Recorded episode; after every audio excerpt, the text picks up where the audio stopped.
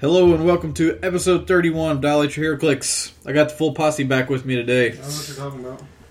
Got I'm your host Hunter Smith. With me today is Austin and Drew Aldison. Hey, Uh, sorry we had a short podcast last week due to our unfortunate series of events, I wasn't here for it. and uh, but we're back in force today, ready to discuss this week's clicks news.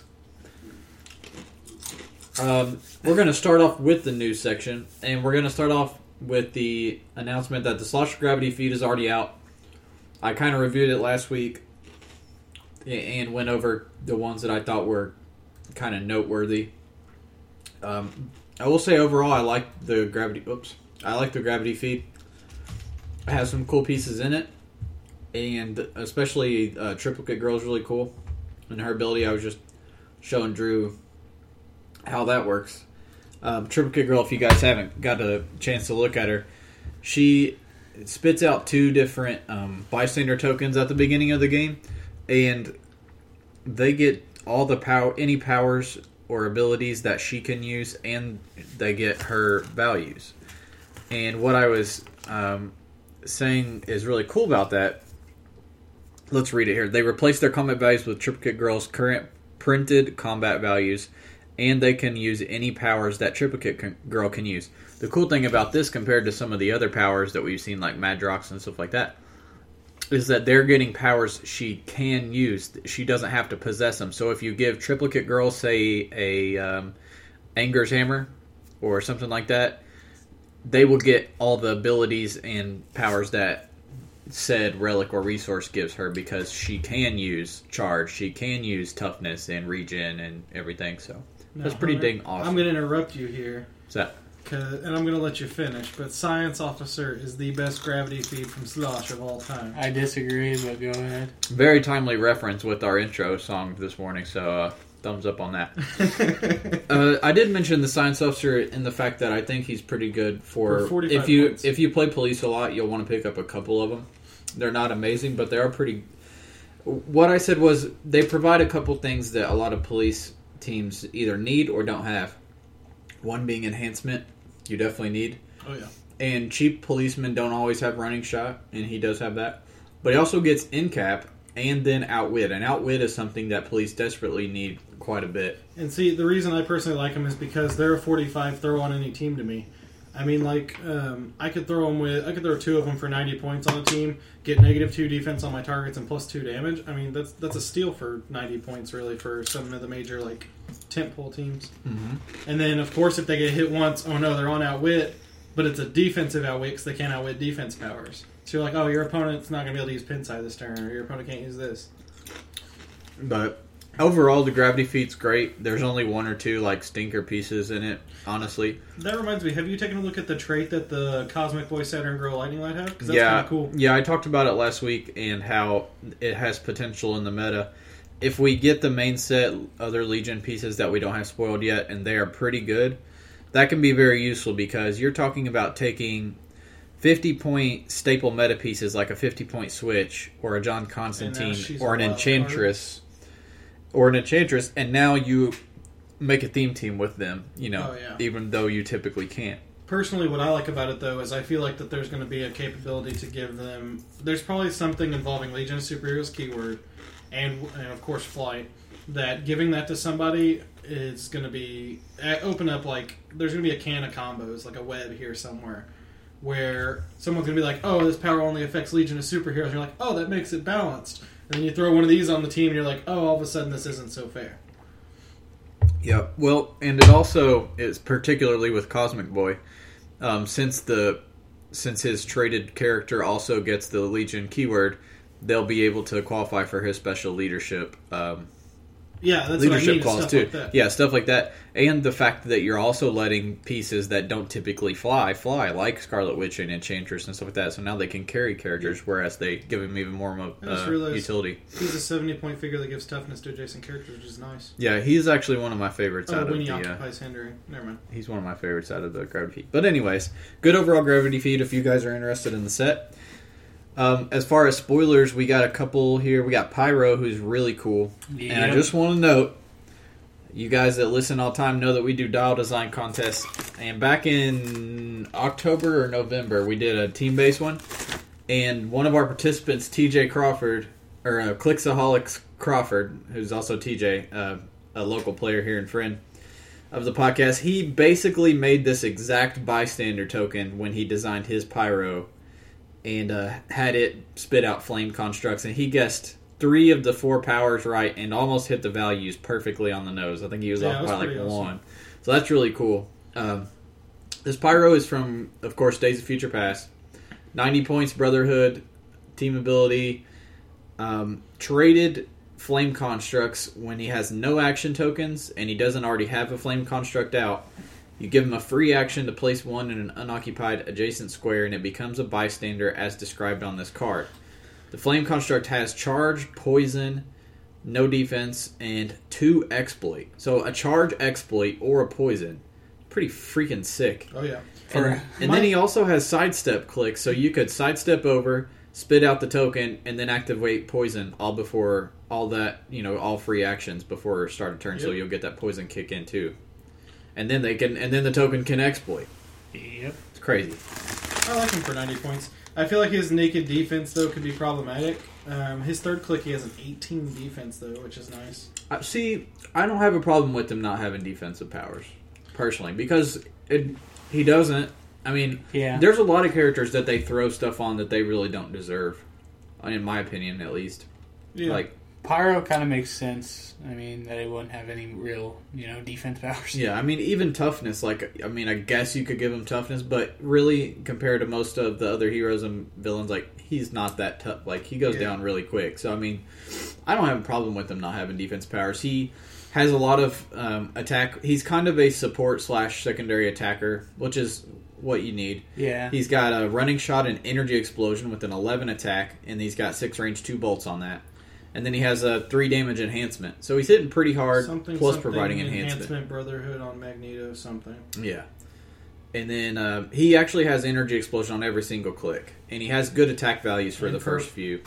And then mid uh, end dial he gets perp instead of enhancement, so really cool.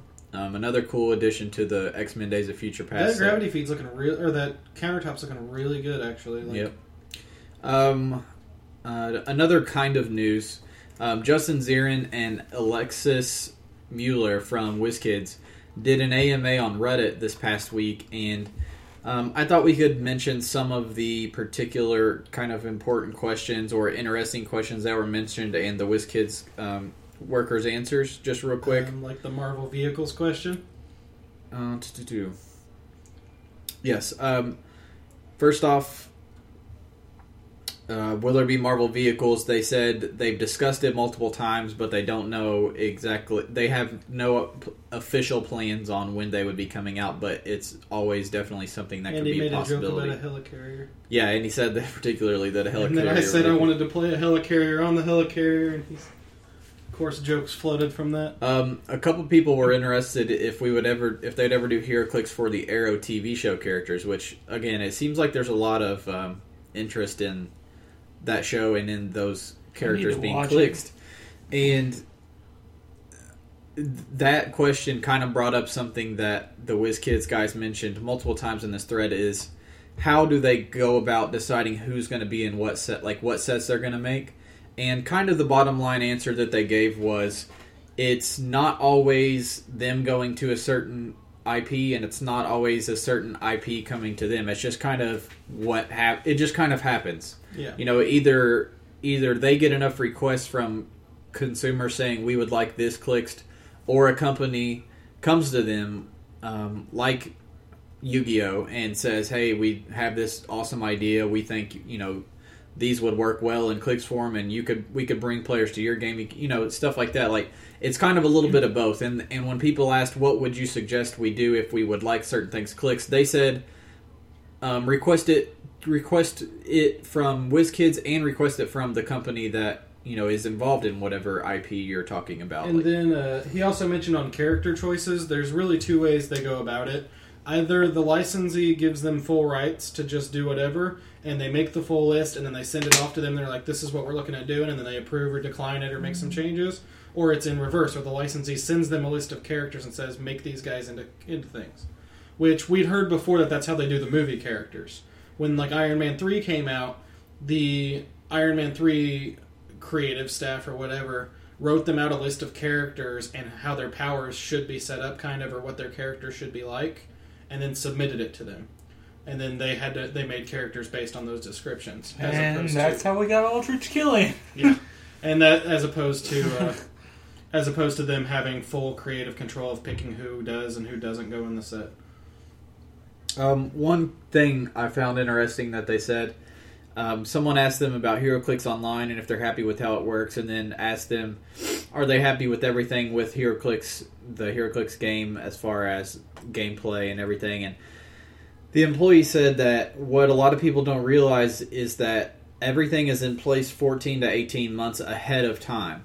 So even when they go to put in changes to either to the gameplay or the meta game or something like that, it takes time for that to get worked into, you know, what's currently going yeah, on. so it, it, they have the wizard's approach. It could be up to a year before we see a silver bullet to something or something like that. and that's kind of obvious, you know, as far as past history, like we've said on the podcast, and actually, like Edward has talked about multiple times on his podcast, where you see something good come out, and then about a year later, you see answers to it. Yeah. And you know that's just kind of further answers that theory that we all are you know kind of already had um, there's also some interest major in- interest of WizKids in doing uh, Dungeons and Dragons HeroClix and they're already planning on doing minis of some type and they're pretty interested in doing HeroClix kind of wanted everybody's answers opinions on Yeah. that So uh, if you didn't know, WizKids already does the uh, Pathfinder miniatures. So now you can do both. The- yeah, they got Pathfinder battles out there. So I think That's the engine the D and D minis are going to run on. Yeah, probably. I mean, You know what the best part is though? Did you see what they're doing with the Attack Wing? They're releasing a Dungeons and Dragons Attack Wing where you fight with flying creatures like dragons and stuff like that. It's going to be freaking awesome. oh my gosh. um, let's see if there's any other particular Um, a couple people asked about con exclusive stuff. He said that they don't confirm or deny rumors like that. That they will uh, address them in the coming weeks because they do have an announcement coming forward about the lanterns and all that stuff. and we'll talk a little bit about that here in a minute too Uh, um, in a different section. Um, uh, one thing I found interesting is that how did you guys end up talking Iron Maiden into doing clicks of the band's albums? And he said the owner of NECA, which owns WizKids, knows the guys from the band and their management from when he used to manage the band a long time ago. It was just a cool idea that came up, and we all thought it would be fun to do. So I thought that was kind of interesting. Too. There was another. Uh, there was another. I can't remember what set it was, where the owner of NECA once again knew somebody really famous and got a set out of it. Was too. it the Lone Ranger? No. Drew's trying to come up with some excuse for WizKids for making. the I'm Lone just Ranger. saying, man. Lone Ranger. What the? Um, let's see. Um, anything in particular? I don't think so. There's a lot of little stuff. Like if you guys get some time, you should hop over here and read through it. Yeah. Um, there's a lot of Quarriors talk. There's a lot of uh, a lot of attack wing stuff. Um, a lot of general. Just it was honestly a really good AMA. Um, it's easy, of course. Like on the, we're a little more critical of WizKids at times, but it's nice to really sit down and talk to some of the WizKids employees, get some questions answered. well, Ziran in particular, from what we've seen other people say that have had direct interactions with him, and what I've seen people um, share emails and stuff that they've gotten from him, and what I've seen from him on the realms, seems to be a very nice. Like I seem to Yeah. like him quite a bit. He seems he seems like he really cares about it. You know, HeroClix, and I I seem to remember even a an email and a guy posting a story about like somebody emailing him asking him silly questions about HeroClix and him like answering while at dinner and like you, did you, Yeah, I remember yeah that. Yeah, that was a few remember months back so it's like it's obvious the guy actually cares about the game quite a bit and about you know our opinions on stuff so that was really cool to see. And then I, I did ask if uh, any of WizKids guys would be interested in coming on the podcast for an interview. They said they're a little strapped on time, and it kind of sucks that um, because they're limited on time when they do one podcast, they want to do a bunch because a lot of people badger them to be on their podcast once they're on one. But he said if he if anyone in WizKids is interested, they'll ship me a PM. So we'll see what happens. they'll uh, they'll shit you a PM. huh? Ship. Um, another spoiler we got Oh, this God. week from Yu-Gi-Oh! is Injection Fairy Oh, Lily. gee, which is might be the weirdest name for a HeroClix ever, but continue. Uh, this piece is really interesting to say the least. Uh, yeah, really? It's got great qualities and it's got horrible qualities, so we'll talk about it. it's got great qualities. 61 points for the regular figure. She has a traded super serum. Give her a, free action, modify her values by plus 2 until your next turn. When you do, at the beginning of your next turn, deal her 2 unavoidable damage. That means she has two defense to your opponent's turn. Yeah, but still, she's taking 2 Yeah. Damn. Um, she also has forced injection power. Give her a power action and deal one pin to an adjacent opposing character. That character mods its values by plus one until your next turn.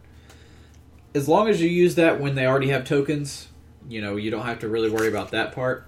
The whole injecting yourself to be super beefy, but then taking two at the, you know, that's that's going to be situational, but it's cool to have that option. Yeah, but looking at her dial, she's a flyer five range charge that puts her to 12-5 for 61 points. And if you take two, if they don't kill you the next turn, you're once again a 12-5. Yeah. And if you take two again, now you're an 11-5. And you could charge, and with the plus two values, now you're in combat reflexes range. So you're going to be plus four defense technically. You could take the plus one to your enemy and not really be that big of a deal. So it's really she's really situational, but I think like for her points, her damage output potential, if your opponent doesn't handle her right, or is it's just stupid. Especially like, oh, I'm gonna push her onto her second click. She's a 12-5 exploit. Yeah, she definitely has potential, and it's a really cool figure. Um, I also really liked her trap ability. yeah, I was just about to say. I think there's there'll be some cool combos with her trap ability. It's Call of the Haunted. It costs uh, four points. When the set character would be KO'd, instead roll a d6 that can't be re-rolled. On a one to four, the character is KO'd normally. On a five, return it to your starting area on its last non-KO click, and on a six, return it to any starting area on its last non-KO click, and then heal it of one. So for four points, having a 33% chance to get it back and keep it alive is pretty dang cool. Especially Especially there's a few figures that that last KO click is ridiculous. yeah. So eh, or if you you combo that with a character that never freaking dies, like a Drac- ASM Dracula or Solomon Grundy Yeah, or something like that, say Manhunter Grandmaster with his free regions. for only four points, like that's pretty freaking nice. And then Shrink's not bad too. You give the set character a free action. The set character can use Perplex, but only to modify a character's attack value negative two. Four points for a negative two attack when uh, potentially that's an Alpha Strike you're negating. I mean, Yeah. that's pretty damn good. Um, what else we got? The- So, yeah, there was rumor that there would be a Lord of the Rings Return of the King gravity feed super booster. But supposedly, Ziran got on and confirmed that that was actually an accident and that they had originally planned on doing so, but then have they decided later that they did not want to do super booster. So, from what I understand, there will not be. Yeah, it was a Return of the King misprint of Super the Booster. retailer And what's sad is that it. I most people are saying that you know this wouldn't be a good idea, but I'm with Austin What? when I say People in the realms were all butthurt about it. I'm all. I am severely. I'm just like, saying like I was most, really excited. This is one of the most depressing pieces of clicks news I've heard. like to I'm just most people I've seen in our community and stuff have been like, yeah, but they're not really Lord of the Rings clicks fans. Really. what, was gonna- what's every time I cooler loaded than the- like a Balrog or What's cooler like, than a pirate ship? like or a pirate ship or You get the Corsairs, you get the giant elephant. I was You gonna get say Shelob. every time a set comes out, I'm like, why didn't they do Balrog? Um, why didn't they do Smaug? Why didn't didn't they do well for Return of King? Why don't they do the giant elephants? Like, there's always tons of colossals or colossal or the Ents or something Yeah. like that. Like, You could have done Ents, Ent Generic, Shelob. You could have done Balrogs, the Witch King on a Fell Beast, uh, a Fell Beast Rider. You could have done the pirate. you could have done a Tower of Sauron. Yes, that's what I wanted. The Tower of Sauron Colossal, like the Bat Cave, that sits in your starting area and just starts crap all the way across the map It until does. everyone's dead. that does sound pretty fun. And then a Fellowship team base for the hell of it, because that would look sexy on a freaking shelf somewhere. Um, let's see what else we got here. We have uh, Black Panther and Danger and Lei Kung came out this week. Finally, If you guys haven't Whiz seen them Kids. yet. finally. That Danger's yeah. awesome. Um, Black Panther, you guys can check them out and see what you think about them, or you may have already received them from your venues like we have. Black Panther's 100 points wild card, good keywords. Um, a really cool trait. Once during your turn, another friendly within four squares sharing a keyword, and like I said, he has good ones Avengers, Illuminati, Martial Artist, Ruler, Scientist, Warrior. Within four squares and shares a keyword can use willpower. That's pretty freaking sex. Yes. It's not even adjacent. It's within Yep. four squares. Other than that, he has a lot of either blades or precision strike full dial, a mix of stealth and charge, and a, special leadership too. and a special leadership for his first three clicks. Empowered leadership outwit. When he hits a six on leadership, in addition to normal effects, he removes one from himself. Which is sick. Oh God, Hunter, you know what I just realized? I think they're putting enough of the event of enough of the Illuminati on this team base to build an Illuminati team base. Maybe. I mean, Namor can't be attached to the Avengers one though. uh, yeah. That's probably But you still have Black Panther. You still have Professor X. Oh man, please tell me we're going to talk about the Professor X. Did that cap have Illuminati keyword? I hope not. I Oh, hope not too. I Iron hope- Man, you're freaking. Yeah, I know Iron Man, but So- Actually, I think did, I think you might have. you better not. I'll quit this game. That cap has Illuminati. I will burn down WizKids HD. Danger is pretty cool too. 100. She's expensive though. 150 points. She's a Sentinel piece. Robot piece. She's yeah. She's a robot main. She's mainly gonna be on your robot team. She has a traded island defense systems. When she has one action token, she can draw lines of fire and count squares for range from any square occupied by a friendly robot or vehicle. So she can capture through people. She can use a capture ability, but may not have more than one captive. So you could keep her in your starting zone, and then do that through basically drones that you They spit dodged a out. bullet. I Captain just- America does not have the as invaders. I just remember someone saying he, they thought that. Oh no, there was the one on the dial design that did. Oh, okay. Lei Kung is my favorite. Lei Kung has. oh my gosh. He's okay. uh, he's expensive, 125 points. But But, first of all, he has a new awesome keyword, Kunlun. Hopefully, we see lots more. Kun- if we need an iron, yeah. Why didn't that Iron Fist in F5? Iron Fist subset in a set coming up. That's what I want. Yeah. A sub theme of Kunlun. I want Iron Maybe uh, next one after The rest of the immortal Guardians. weapons. Wait, huh? The Maybe rest, the next. Uh, maybe the next set after Guardians. Yeah. the, re- the rest of the immortal weapons would be awesome. Um, this guy has a really cool trait that kind of feels like Black Panther's, where he's helping the rest of his team. During the beginning of your turn, give Lei Kung a, the Thunderer a free action. Choose a friendly character within three squares with the martial artist keyword and less points. Chosen character can mod either attack or defense plus one. Okay, so- for your next turn. Find me a martial arts character that isn't good with. There Yeah. not one. They're all amazing with that because the t- choice of attack or defense is Any absurd. martial artist has more than 125 points. But then Yeah. you get into his sick movement ability, Hunter. So he has uh, charge, flurry, plasticity, and he has quake. When he does hit, characters are also given an action token. So what you and he has exploit. So you have options here. You can either charge exploit. Charge I can flurry. charge, hit you for three, then quake with my second part of my flurry and give you action token and Wait, wait, wait, hit hold multiple on. people. You can't quake with the second swing on flurry. Why can't you? Yeah, you can. No, you can't. Yes, you can. You can't use an action for flurry second swing. Yes, you can. We had this argument a bajillion times, Austin. And no, you corrected me on this once before. You can't. Yeah, because use- you were wrong. No, it says you're given a close combat action to make two rain or two close combat attacks. Thought you could flurry Kuwait. Let's see. Flurry gives this character close combat action after after the close combat attack results maybe make a second. Oh, maybe you couldn't. I don't know what I'm thinking. Let me see. I was about to say, buddy. Close combat action. Well, look, I know this is one of the classic rules we've discussed many times. Oh yeah, we used to think you could do Yeah. that action. Okay, yeah, my bad. That would be ridiculous. I was getting mixed up in my head. um, so you can either charge in exploit for three, charge in quake if you're multiple people to give them all up tokens and do two to each, or you can charge flurry. That's ridiculous. And then um, and then he's plasticity tying him up after that. and then later in his dial he gets um, sidestep and precision strike, and he, on his last two clicks he has the charge flurry quake or the charge and flurry and precision strike. So flurry precision, strike's quake, always fun. Flurry precision strike. And then CCE on top of that. Sidestep and CCE is a really good combo. I love combo. that combo. So really cool figure. He's a little expensive, but he'll be fun to play. No, he's not expensive. He's great. I love him. Oh, He's got and uh, Indom. Indom too. Yeah, we've Yeah, Indom. I think he's worth his points. I mean, Mr. Majestic is pretty Uh, cool. He is a uncommon. He's the figure Wildcats needed. 220 points, uh, flyer with transporter symbol. Traded ignores shape change. When he uses move and attack, he takes minus one instead of minus two. He has improved targeting, hindering, seven range, two bolts.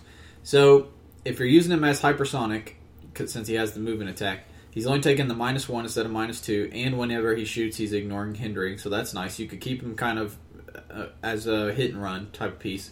Or he can just go straight running shot energy explosion since he has 11 attack, 5 damage, 7 range, 2 bolts. But he is 220 points, so that's pretty hefty price Yeah. tag.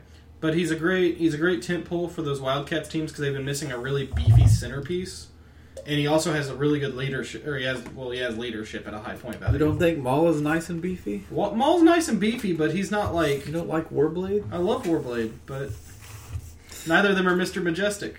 Um, uh, he gets some, uh, kind of in the middle, he gets super strength and some charge. And then towards the end, he gets two clicks of Psychic Blast.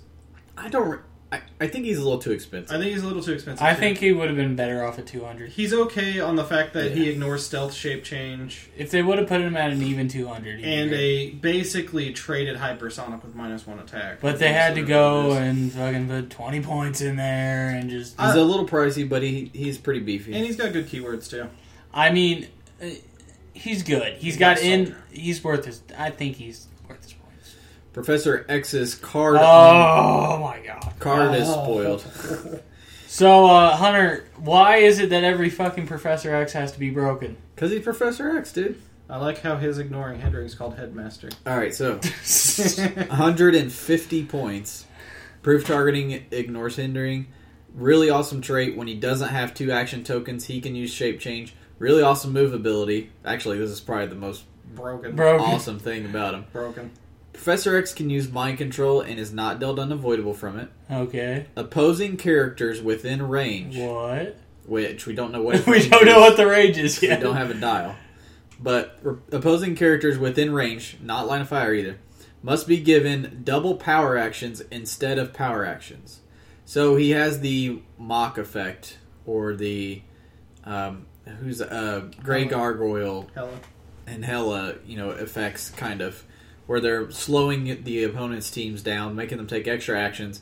And Except this is way dumber. like I said, the fact that they don't even have to be line of fire, that he can hide behind people and still Uh, make hi, that Realm happen. of Death. I'm just going to park Professor X in his wheelchair in the middle. So, and then he uh, has some psychic blast and some incap, and then he has a Ridiculous mastermind too. mastermind. When he does, he can divide the damage dealt between two adjacent friendly characters if they share a keyword. Oh hi, X Men Avengers Illuminati. That only covers ninety nine percent. So if they each have, so if you take two and they each have toughness next to you, Yep. you just, Yeah. yep, it's stupid. Oh, that's not the only reason he's freaking. I stupid. know. What about that damage love ability? This all is of you. probably the coolest leadership power I've ever seen. Probably the best. Empower, enhancement, leadership. oh my when gosh. he uses leadership and succeeds, not even hits a six, just a five or six. Succeeds. He can remove up to one action token from each adjacent X Men. That's sick. Hunter, you know what's scary about this? If you look at this card closely, all of these are the first things on the list of each of their. He has a damage power Hey, and it's first. What's that, Hunter? His team base abilities. He can be Ah. attached to either team base. And And, when he uh, does and gets knocked off, he can use mind control as a free action. Yeah, when you solo adventure him, he gets uh, mind control for free action. and remember, he doesn't take damage from mind control.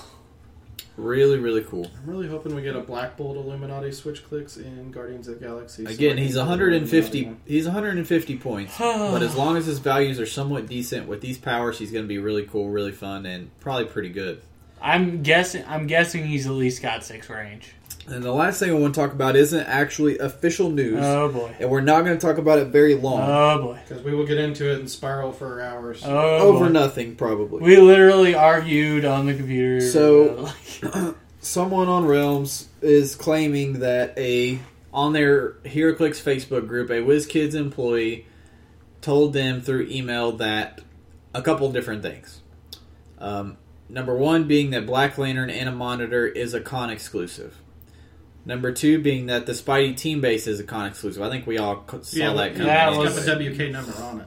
Number three, the different care, uh, different colored lantern resources will be con exclusives. That's the biggest blow to the balls to me. Yeah. The next DC set will be flash based. We kind of assumed and hoped for that to be the case as well. Now, So, and I you kind of see the Black Lantern anti monitor thing coming too, but maybe I, N- Not First of all- I don't know what the hint they gave though. I don't see Black Lantern Anti Monitor fit in that. And the Anti Monitor was shown at the retailer. Thing Okay, at here's the thing about the anti monitor at the retail. If you listen closely, the guy does not even specify that it will be a prize. But He doesn't listen. He doesn't even specify that. it well, will be and a people were trying to tell me that they said that they were going to be the gang things. They never said that. They just he was just on the slide. They just said and because Black they, Lantern it's anti the order of display where usually it's like they So sh- what I'm thinking when they show the final grand prize, they always show the gang prize. Or if you line it. it up, it's going to be around con season. but con season starts here in like two months. I know. April- Yeah, but they don't Origins, always have everything at um, They have shoe. Origins They had and- shoe mud origins. Right, but they didn't have Trents in. That's what I'm saying. Like they don't always have everything Yeah. at the first cons. Gen Con by Gen Con they have everything out. They also don't have all the small cons. They don't. They usually have two or three of the So, six or so seven. to me, this one seems slightly feasible. I but could. I they're could all see very WizKid- feasible. I could see WizKids doing any of this stuff. My problem with this rumor Is is, that it's Facebook it's the sources. exactly. So everybody needs to chill out and quit getting your fucking panties in an uproar over something that at this point is not confirmed and is total conjecture. And you know what's funny? And I'm not meaning to call anyone out, but everyone's taking it as kind of fact because I think everyone there is part of that Facebook group.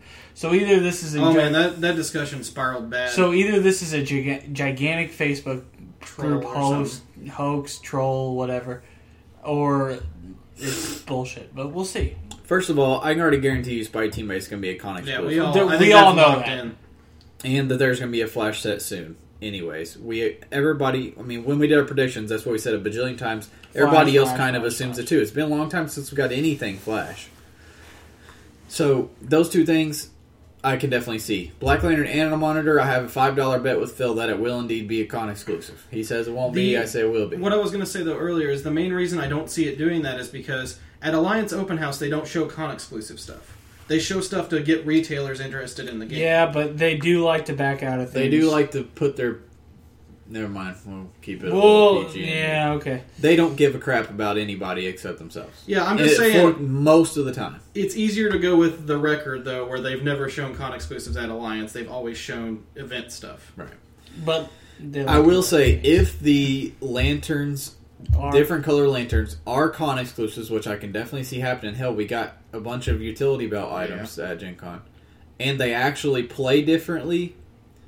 I would That be- I'm. It's not one of those things where like I'm going to quit the game if that happens, but that really is going to piss Expect another off. Gen Con level rant out of us. That is really going to piss me off Because and really the- make me uh, kind of take a pause back and think about continuing to support WizKids.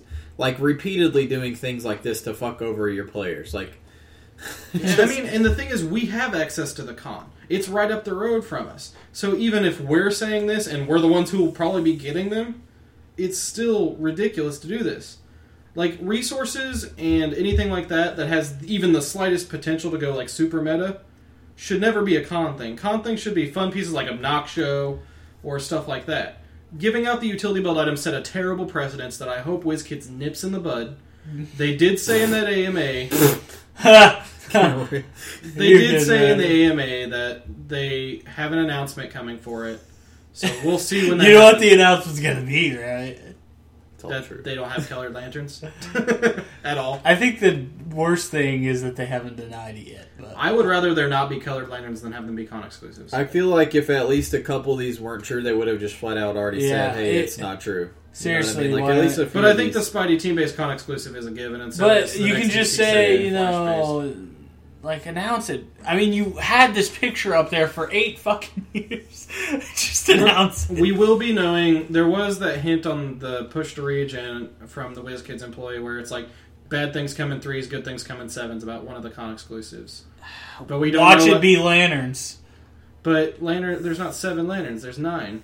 Yeah, but what Or if the eight. other two are included in the? Anyways, let's know. get off of this stupid conjecture. Yeah, sure. bullshit. Um, that's it for news. What we played Wednesday, we had AVX Month Two for the Danger and the Black Panther and the Lei Kung that we talked about. Um, at Game Preserve, it was 500 points Silver Age, and the only uh, the only uh, resource you could play is the Phoenix Force with the three, the first three uh, shards, and also your team had to be all have the keyword of whatever your um, faction is. Um, we had some bad weather here up here Monday, Tuesday, and every day for the last feels like an eternity.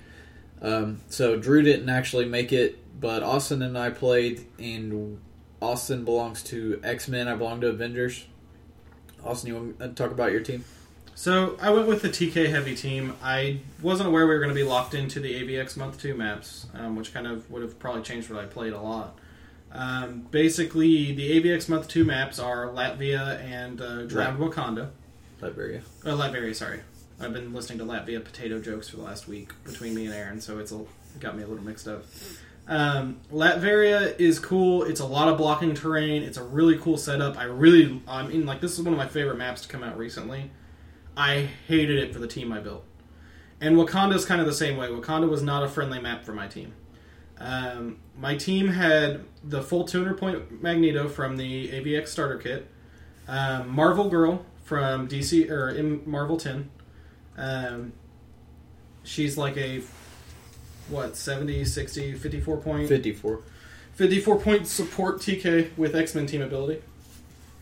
And then uh, um, the Gambit from Wolverine the X Men, the really awesome one that throws objects for way too much damage Oh yeah. and uh, Longshot. And then I ran the Phoenix Force with all three objects. Um, the way I set it up was uh, um, the Colossus Shard was on Magneto, so I could choose Invul or Invincible. That's something we actually ran into today that listeners should know. If you have Invincible and another reduce and a reducer, you cannot use them both. It's one or the other. You can't use them both in the same step. in the same step. In Yes. the in the same action, actually, basically. So, like, if someone hits you and then they have an action after action resolve, take one damage, then Then you could choose a different one. Correct. But all in one attack, you pick one or the other. Um, I will- I love that option on Magneto because it meant that in order to get through me, they would have to pick at least three damage or t- deal at least three damage. Because if they dealt two, I would choose Invul and then it'd be negated. If they dealt um, whatever, if they dealt three, they would actually get through both Invincible and Invul for one damage. Well, um, I also ran a. Uh, my team setup was kind of like a pulse wave setup. I wanted to TK Magneto out, get a pulse wave, TK him back to support and safety over and over again. Um, I was uh, intending on using a map with a lot of elevated and playing the cliffs to my advantage. Did not get that opportunity. Um, my first round was against a general X Men team. It had a lot of figures on it. He was running the Quentin Quire that TK's like three people at once, um, and like Archangel and stuff. Um, Gambit did God's work that game. I mean, those object those objects hurt, and he was blasting like five splash damage on everyone, throwing objects, um, running shot, throwing objects was great. Um, second game was against Hunter, and Hunter could not hurt Magneto to save his life at first. Um, Hunter was running. Well, I'll, I'll let him explain his team when he gets into it, but I'm tired of seeing AVX Spider-Man across the table from me. I see him on average between the six games a week I play, probably three times a week um, for the last like month. I'm so tired of playing against him. Um, he got he got work done against Magneto with some heavy heavy hits. Um, my last game was against a full AVX Thor, Chaos War Hawkeye, uh, Chaos War or not Chaos yeah Chaos War Scarlet Witch I think, and uh, Sharon Carter, which uh, gave me some problems. Um, that uh, I moved up improperly and I got hit really hard by Thor right out the gate. Um, and then Magneto kind of got crippled from there. I couldn't get a good line of fire to pulse wave just Thor or just one figure, and that really screwed with me. And that Hawkeye copying, uh, Hawkeye copying Mystics was a little problematic because I couldn't really blast him without risking knocking myself off my good values. Um, overall for the night, I went one two. I really was not happy overall. I did get my danger though, so um, I'm gonna have fun playing that danger with all the new Sentinels on Days of Future Past. Um, I played Avengers. I had. I also designed my team for a specific map that I wasn't able to use, Um, I designed it for the month one, the Wonder Girl, Wundagore Mountain or map, the I, the snow one, which we'll, too. which we'll be talking about here in a few minutes on our main topic. But um, my I've I've again, like Austin said, I've ran into matches against Spidey several times in the last few weeks and had trouble with them every time. Particularly the one match that I lost, the only match I lost against him, really. Or no, I, I went else. That was last AVX, wasn't it? But uh, yeah, uh, last round of last AVX was him on the Wundagore map, and you can't do anything about him. I mean, you can't tie him down because there's so many elevation changes and stuff on that map. So I was like, I've been wanting to try this Spidey for a long time. I praise sung his praises when we previewed the AVX kits. I was, you know, I talked about how good he was and how I wanted to play him, but I still haven't played him yet. So I'm going to play him. I'm going to play him on that map. I'm going to build with a lot of um, pluses so that I can get map choice, and then I'm going to play uh, some other figures that take advantage of that particular map. So I chose some flyers, uh, particularly Fear Itself Hawkeye, another piece I've been wanting to try, um, and the fact that he has flight and the end You've never played Fear Itself Hawkeye? No, I played two of them that one week. He's Um, pretty good. Wasp. Wasp is one of my favorite figures, uh, especially Avengers figures, but favorite figures. Period. She's, She's so good. She also is a flyer, and then Smoky Foot Cap, who is a figure I've played against a million times, Ricky! but never actually used. And he would be perfect for that map because he would ignore Yeah. every bit of terrain without worrying about retaliation. Yep. And I also had particular enhancements if I push certain people to buff up Cap's damage to blast people.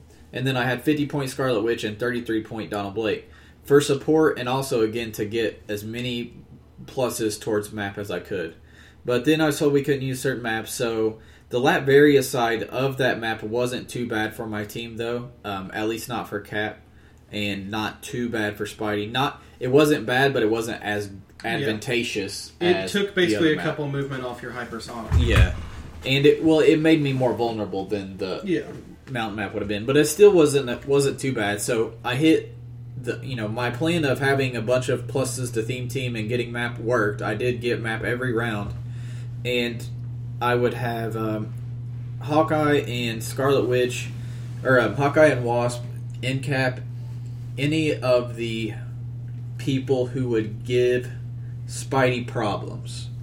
And then with Spidey, I can run around, do his movement attack, smack people in the face with objects, and make him and not worry about pushing him because Donald Blake can heal him back up. So that's exactly what I did. Um, each round, I first of all, Hawkeye and Wasp both have special incap powers, and um, Wasp has two bolts. She hits you with incap, and then after she deals one penetrating to each figure. Hawkeye uh, has triple bolt sharpshooter incap, and then afterwards he rolls a 50-50 and has a chance to deal uh, one damage each for each action token that the figures have if he hit them with incap that turn. So I would go with Wasp first, give him the token and the one pin, then hit him with Hawkeye when they have when they get two tokens, and then give him two damage. Um, the only match I really had a lot of trouble in was Austin's at first because my first match was pretty easy. Um, uh, nothing really in particular to say about it. The second match was against Austin, who had Magneto. I did not play the Phoenix Force because, again, I put Donald Blake in there instead to heal up um, Hawkeye, who has the stop click, and Spider Man, who needed to push. So I was like, I'd rather have Donald Blake and plus one to map than play the Phoenix Force, especially with it only having three things out so far. So um, I didn't play it. I have no comments on it yet about how good it is, but we will talk about it in the future. Uh, actually, that is one thing I forgot to talk about. The Phoenix Force itself, um, it's very versatile in regards to how you set it up because of those shards. You can give people a lot of really good tools. Colossus shard, by far, I can already tell is going to be the best shard. Oh yeah, there. Um, we had talked about it before, but it it was ridiculous. Toad City coming soon. Toad City.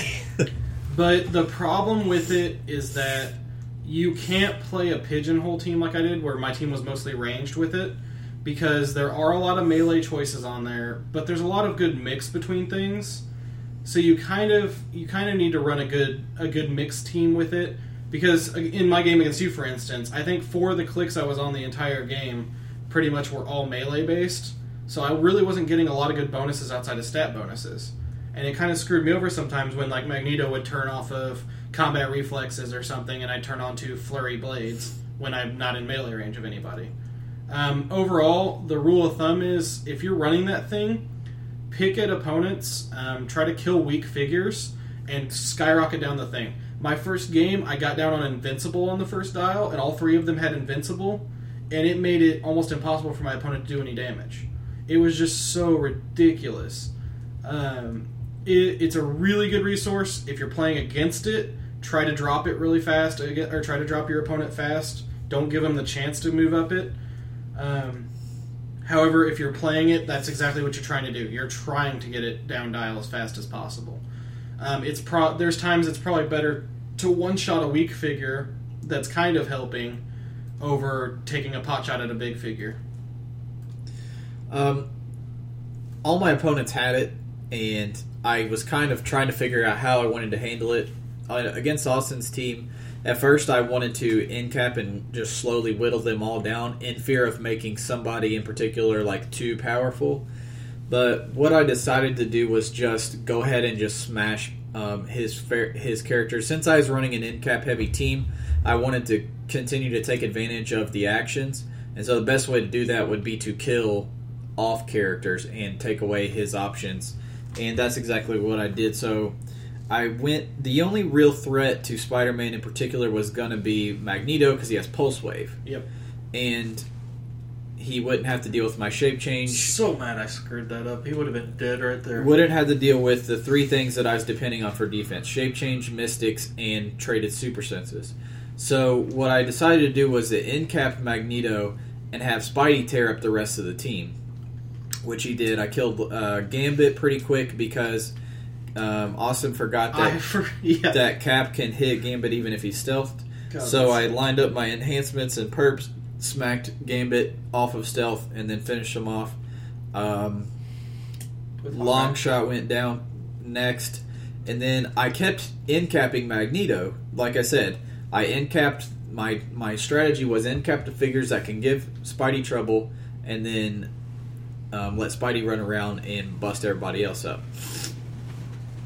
Magneto had Invul and Invincible. Invincible. The pro, what makes it even better is actually specifically against two particular characters on my team, Wasp and Hawkeye, because, like we said, after the action resolves, you could switch your option. So Wasp hits him with Incap, and typically, if you have two tokens and you get hit with Incap, you take one penetrating for the action token. Well, or for having two tokens and getting hit. Well, he can just choose invincible and take none. Then after actions resolve, he takes one penetrating from Wasp's thing. He can just choose invincible.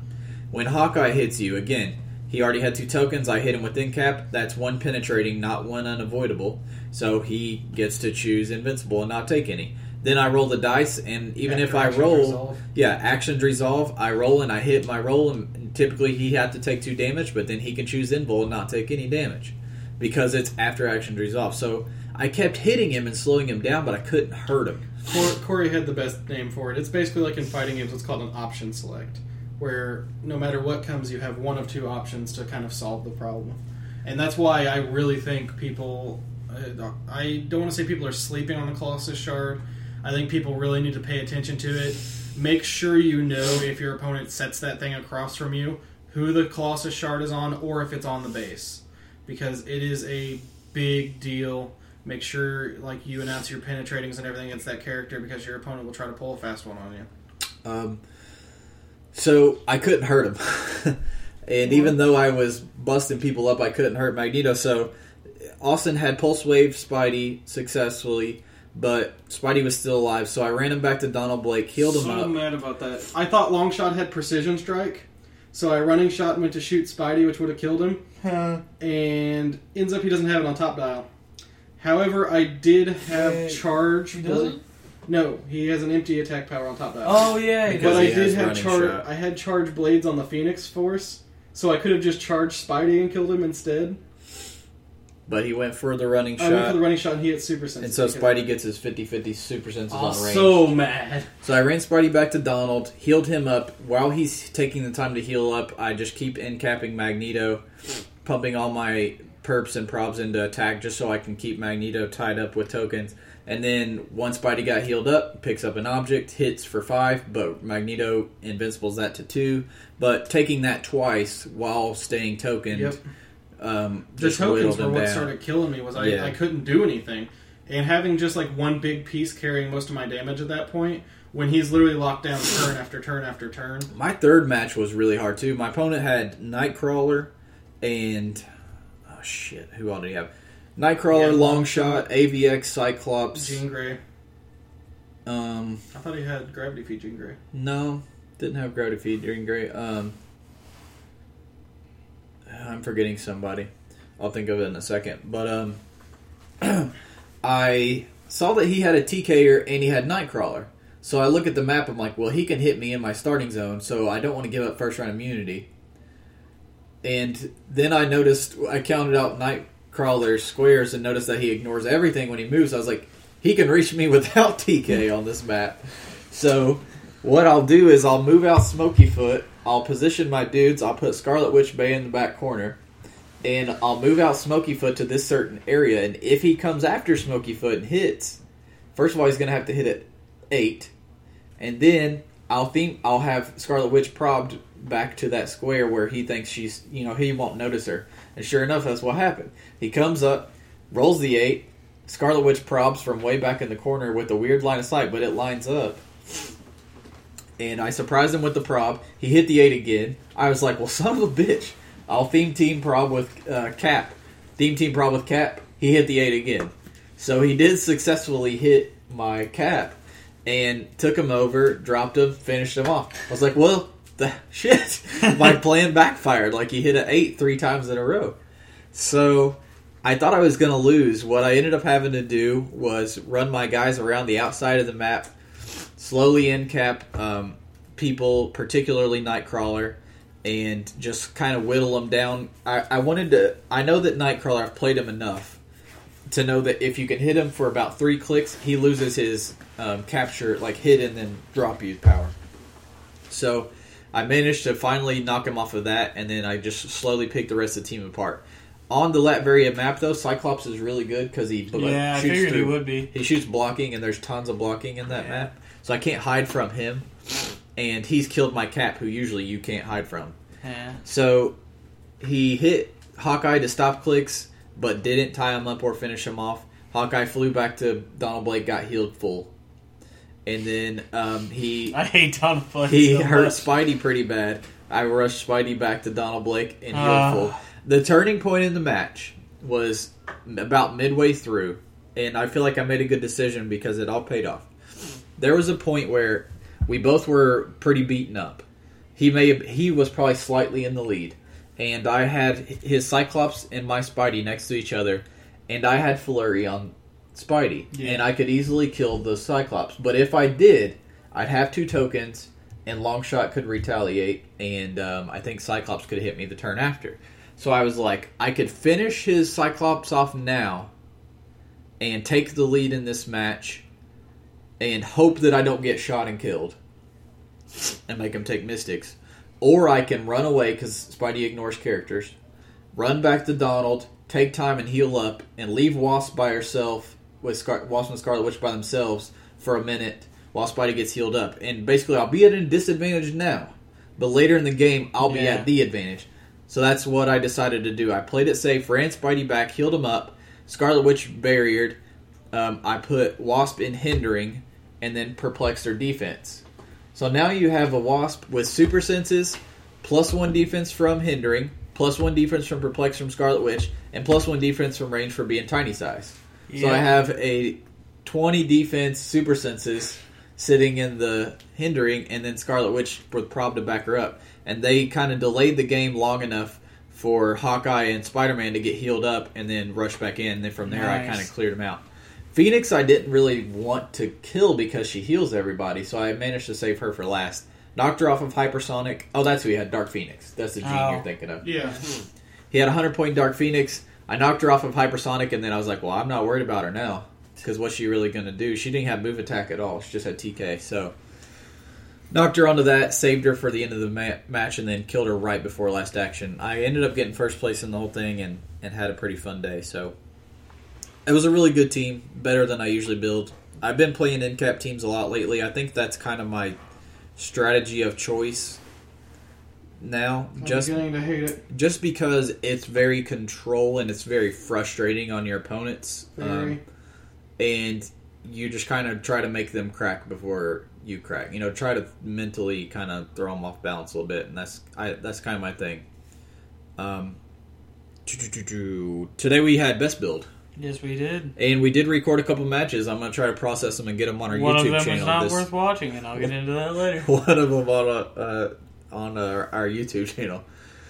Um, the build was our kind of Valentine's Day build. I didn't want to do guys and girls like everybody always did. I wanted to do something a little different.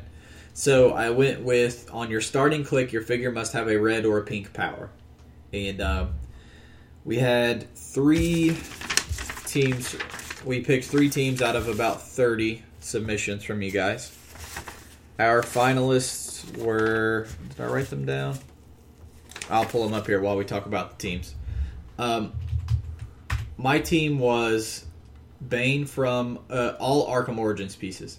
Bane, two Bane thugs, and uh, Deadshot from Arkham Origins. And I we got like three or four teams that were Bane and Bane thugs and something else.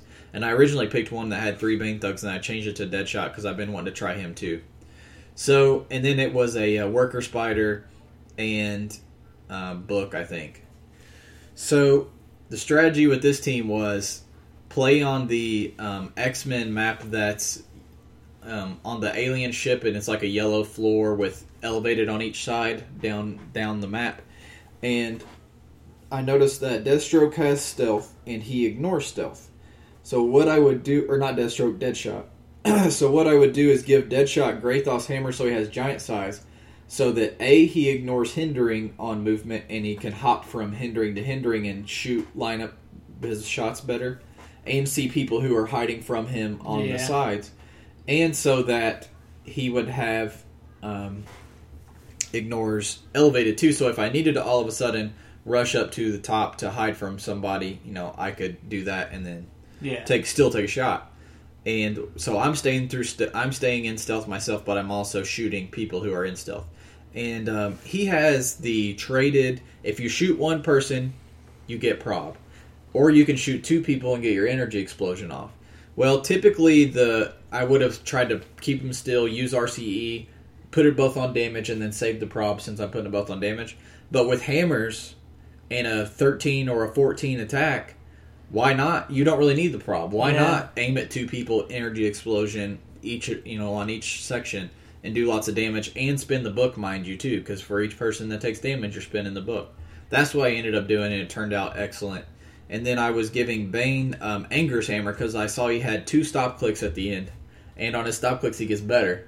I was like, I'll give this mug some steel energy, and then even if they hit him to a stop clicks, I'll just drop hammers and heal them back up. Yeah, And you're going to keep on hitting him on a stop clicks and making him I stronger don't and know what you're stronger. talking about. So, and then the two Bane thugs, I was giving um, Greithoth or um, um, some running shot here and there, or just whatever they needed at the moment. I gave them running shot in the first game, and it actually came in really handy because they kind of don't really expect they. If you don't pay attention to what hammers I'm giving them, like even though I say the name, like you see the little Bane thug and you see he has charge, and you're like, okay, he's going to charge me, and he has no range, and you forget that hammers give minimum four range. Yeah. So I would just use them to either run up, take shots, or they have empower- power. I would run them up next to Bane, and he'd smack the crap out of somebody, or I'd use them to tie up, which is what I did against Austin. Um, first match, uh, and I have two assassins. Which, when you play the assassins, you pick a character for that particular assassin. You, if you kill them, you get an extra like fifty, yeah, fifty points Uh, and I yeah. they each get 50. So if I get both of them right, then I'm getting an extra 100 points. And both of my game, I took the first round by, and then both of my last two games, I got um, both of my targets and got an extra 100 points on each match. So that was really awesome. And the, I'd say the the best figure was I don't know. Bane and Deadshot are both really sick. I highly recommend anybody plays them. and Shiva. When I played her last week, she was really sick. The Arkham Origin set is is seeming pretty good. Yeah. Now those are three of the ones that we said were kind of the best ones out of it, but still, they were absolutely excellent pieces, and I, I do recommend you guys try them um, if you haven't yet. So far, I haven't last, lost a match with any Arkham Origins piece, so um, really liking the set and really liking those figures in particular. They're expensive, but they deal out quite a bit of damage. Against Austin, I noticed that he had the Iron Man who sees through stealth, the 001. So he, my Deadshot strategy wasn't going to work, and I couldn't get out far enough to get hammers without him shooting me turn one. So I basically accepted that he was going to shoot me. Yep. There's nothing I could do about it, but I would live, and then I could retaliate. So that's what I did. I he hit me for five, I think, four or five, and then, but of course, Deadshot lived. He went on to Running Shot, Psychic Blast, Perplex, and then um, that gave Bane and the thugs enough time to get hammers. So I dropped a hammer on Bane, rushed a thug up to tie Iron Man, so that Deadshot had time to pick up a hammer, and um, the thug kind of slowed Iron Man down long enough for me to blast Austin and get kind of caught up with them. Oh, also, Austin rolled a six on regen, so it basically all of that went to naught. But it didn't matter because by the time that Austin regened and then cleared, Bane, Big Daddy Bane was coming up with Angrir's hammer and flooded three characters. And then every turn, I'm Quake, Worker Spider taking action, Quake. Next turn, free Quake. Worker Tiger Spider taking action, Quake. Like I was, You probably healed like I don't know ten clicks on that freaking. and I was just times. just quaking all day. I mean, I had Gamora and I flurried him for freaking three and then three, and then you're like, er, right back. Yeah, and I finally got to use his rocket, which was awesome because he had Spider Woman left in stealth, and I didn't get to use the rocket the first game. This game, I saw it. I saw that you ignore hindering, so I ignored her stealth, and he had super senses, but Bane has precision strike, And he gets RCE. and he gets RCE when he uses the rocket launcher. So Uh, So he, he. I just blasted her. it was awesome. Bane was a blast, man. I liked, Ah, a I liked my team. I liked my team. I just wish it had hammers instead of belt. Uh, What was your team? Also? My team was the 001 Iron Man at half dial. Um, he has a pretty short dial at half dial though. He's got I think five or six clicks, um, and he's got regen halfway into it. But he goes invul toughness regen invul toughness regen. I think. Um, it was the Chaos War Spider Woman. Is it main set or gravity feed? Gravity feed, I think. It's the one that picks whether she is Yeah, Hydra or uh, Shield. She's really good for 55 points. I like her for fifty-five. Good points. tie up, good damage actually Um, for 55 points. Black Widow from the uh, Fierce though. Fear Itself set, and uh, Gamora. Secret Invasion Gamora. Secret Invasion. the Gamora. best one. The Oh, she's really good at top for her dial. points. She's For- stupid. Her whole dial for her points is just nuts. Yeah, though. she's got like exploit for most of her clicks. She's got willpower. Good she gets flurry a lot. She gets outwit sometimes. Lots of blades. Lots of reflexes. She's Um, great. She's one of the best tie up melee pieces. So the team idea that I went with was whenever I won map roll, which I won at my first two games, I went with uh, Realm of Death, of course, my classic map, which we'll talk about later, I'm sure. Um, I've played this map so much it is literally falling apart every time we fold it. He's It- not kidding. it breaks more and more. I need to actually order a new one now. Um, I probably play this map almost. I played a lot. I played too. at least once a week for sure. Sometimes twice a week, like in actual bring it with me and play it. Um, the uh, the setup was depending on what side my opponent picked. I would go farther in the maze in the center, set up everything, and I would shield enhance Iron Man to shoot nine out. Um, my opponents typically weren't aware of the fact that sh- of I kind of one of the things I kind of like about that Spider Woman is that she has kind of hidden shield, and it's easy for your opponents to forget she has it because of that. And once again, it comes down to what your opponent doesn't know. But you know, the game I declared she had shield. Opponents just wouldn't notice it as the game went on. Um, set her next to Iron Man. Um, he would have nine range, ignoring all the walls in the maze, while my opponents are trying to work their way in. And then boom, I would just shoot through one wall and blast somebody for five damage right out. And then afterwards, I would outwit whatever their offensive capability was, so they couldn't blast me back through it as easily. Um, Gamora and Black Widow would like f- sneak around through the out or through the outside of the maze, and once my opponents are kind of preoccupied with Iron Man, they would charge and just smack the crap out of them. First game was against a full AVX Magneto and Magik um, from the Phoenix Five Magik um, with Phoenix Force Resource. Um, he kept Colossus on the base. to give them both invul, which is really good. Um, Black Widow and Gamora went up on Magik and wrecked her. Like I was rolling fives on my blades all day. Um, that Black Widow is really good. I miss her having Skadi's hammer though, because what makes her absolutely perfect is her with exploit. Um, but she's really good. Um, good charge range. She's a flyer. She carried Gamora here and there. Um, Magik got a lot of poison damage off of me though, and weakened them both immensely. Um, Iron Man got some great pot shots on that Magneto. Uh, Magneto managed to kill Iron or kill Spider Woman really quick actually, and then finished off Iron Man shortly afterwards um, when Phoenix when the Phoenix Force dial granted him hypersonic down dial a little bit, um, and then he just mopped up the last two. Um, second game was against uh, Phoenix Force Magneto or not Magneto Phoenix Force. I want that piece though. I want that to be a piece. Um, Phoenix Force Cyclops and M from Wolverine and the X Men at half dial. Um, it was another tentpole team setup where you have two powerful figures plus the Phoenix Force resource. I'm expecting to see a lot of those in the future. Um, basically, he moved up on Iron Man, not knowing I could shoot through walls. I enhanced up. I blasted Cyclops really hard. I ran Black Widow and Gamora up and finished off Cyclops with some high blades rolls, and then went after uh, um, M. Um, that that game ended really quickly. Um, the thing about that Gamora that's kind of ridiculous is she gets Blades exploit on a few points, and it's stupid good. We'll get into Blade's exploit. Third match was against Hunter, and Hunter already recapped it pretty well. I positioned myself to where I was trying to slow down his hammers a little bit to push on him, give him some pressure.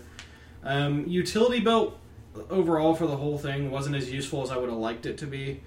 Um, the combat value modifiers weren't as helpful on Black on uh, not Black Widow Spider Woman because Spider Woman herself doesn't have. She's like a 10-3 on top dial and drops to like a 9-2 immediately. Um, overall, though, her lack of range and everything meant that all these combat value modifiers were usually going to waste. Um, then I got. I had Iron Man position, shielded him, shot dead shot for a huge hit. Hunter just full ran Bane up while it was tokened, um, and then just started dropping hammers for quakes. You crit one quake. No, I didn't. I thought you did. Maybe that was my. F- No, I didn't crit it. thought someone crit a quake today. I would remember a crit, Austin. They come few and far between for me. Oh no, it was Jay critting his pulse wave with Magneto. yeah. Yeah. No, Um, I I had the pacing down on our match where even it, even after your regen, I knew I would get to move up Bane without you being able to retaliate. So I was like, Bane's going in. And seeing what sucked is when Bane had precision strike, Black Widow really had no defense against it. So all she hit took every single one of those quakes, and he healed from every single one of those quakes. Mm-hmm. It was it was painful. Um, Mm-hmm. that Bane is a bit ridiculous with Angrir's hammer. Um, Mhm. I think some anti relic stuff would shut him down pretty easily though. Um, lots of poison would definitely shut him down. Well, Angrir's hammer gives toughness. Never mind. Mm. Overall, I went one two again. It has not been my week by any means. Um, I like the team. I think a little bit of tweaking would have been better for it. Just- um, Just a quick note: Austin's team was from Bane Anners, which is a really cool name, uh, on Gmail, and my team was CB Hawk, also from Gmail. Mm. And then Drew, you played Stand Up Man's, Or as I called him in the video, Steve. I don't. know. and his team was AVX Cyclops at 100, GSX Emma Frost. Had you played her before? No. Did you like her? we'll get into. She's pretty efficient. We'll get into it. AVX uh, Wolverine at 75, and then uh, W uh, Wolverine in the X Men Colossus, uh, the 100 point version. Fear Self Asgardian Warrior, and then Book with how many hammers? Okay, Six hammers. let's start this off correctly. real quick, is your backpack in here? Because the AVX Wolfie reminded me. I've been looking for the bastard. I'm trying to find his card. Yeah, it should be. In here. Is this the time? Or it Austin? might be out. Anyways, never mind. I'm sorry you were interrupted, Drew. It's okay. I mean, There's some Austin, rude people. I've got in a here. burning question that's been driving me mad all Go day. What? ahead. What? I could probably answer it for you. His we- card will come up on go, here. just go. No, it doesn't. Why wouldn't it? Because he doesn't have the team based thing on there. Oh, gotcha. Okay. Anyway, Proceed, Drew. I'm so sorry that there are rude people in this room. I don't know what you're talking about. Screw you guys. I'm just going to go out here and totally not inconspicuously look for your backpack. How was the team? what an asshole. Let's talk shit about Austin. Yeah, we do that to his face. I know, I know, good point. Okay, so the team was pretty good. He designed a pretty good team. We got there, and uh, Hunter Smith, much to my chagrin, because I hadn't gotten to play it yet, failed to bring. This team was originally designed with the power plant and eight rings. We had to modify it at the last second We had due to to- unfortunate circumstances. But the good thing about the team was it was already a mix of like range, half Yeah. range, half attack. So Book and him are kind of both, uh, or uh, Book and um, Power Plant kind of both. I think it power equally. plant would have been slightly better, but it's okay. I'll get into. I'll get into. It. My first game uh, was pretty easy. I went up against the team Austin mentioned earlier, the Cyclops and the M, and uh, yeah, I kind of he uh, he got really cocky. I think he I shot. Uh, I set out Cyclops to bait, and uh, boy, did he take that bait! And uh, he got in charge range of both Wolvie and uh, Colossus, so they both ran over, and they just had a good old fashioned, you know, corner beatdown. it was literally like, let's talk about that Emma because Emma is really she. She's from uh, the giant Yeah. size X Men. This is the old version, not the new version. if you want a ranged Emma, um, She's really good. I, I've played her a whole lot actually. She is insanely sick. I'm not gonna lie. Um, her top click is where it's at though. Running shot, psychic blast, super senses, enhancement, eight range, mu- brotherhood team ability, X Men team ability. She's got X Men keywords, so I was playing an X Men theme team. Good It- design. It's main the the best thing about her. She only has one clicker of move and attack, but it's the fact that she has eight range, which is very good nowadays, especially with the psychic blast and um, enhancement, so that she's helping the rest of your range guys. And then the psychic blast, of course, on top of that, or the super Yeah, because that Cyclops needs Give her damage. Nul's hammer, and she becomes an unstoppable force of destruction. Yep. Cyclops clears the way with his, you know, blocking terrain, and then you just mop up. Which is how it should be. Emma and Cyclops should be Yeah, sick together. Gene plus Um, forever. that Wolverine, um, seventy-five point Wolverine from Avengers vs X Men. I'm Mhm. sad I found his card. He doesn't get both team bases. I didn't think he did. Um, Uh, top dial charge blade exploit. That's all you need to know. For That's For a- 75 this points. is this is the gambling man's Wolverine right here. you are never not gonna blades. Yeah, he only has two damage. Yeah. Otherwise, and uh, he does have um does have uh, Indom though. yeah. He has Indom. He has blades. He has two damage. He has exploit and charge. That's all you need to know. and ignore Sindri too. Yes, ooh, which is really good. Um, my second game was up against. Uh, who Was the first team even? That doesn't sound like a lot of point. He Yeah. was he was thir- he was about twenty three points under. No, that doesn't help either. Yeah, because I was gonna say M plus the yeah, it wasn't a full. It was 350, only like so- And then my next game was up against uh, Black Panther from AVX, Storm from uh, Wolverine X Men team base. yeah oh, that's a cute team. yeah, and uh, it was, and we'll get into that.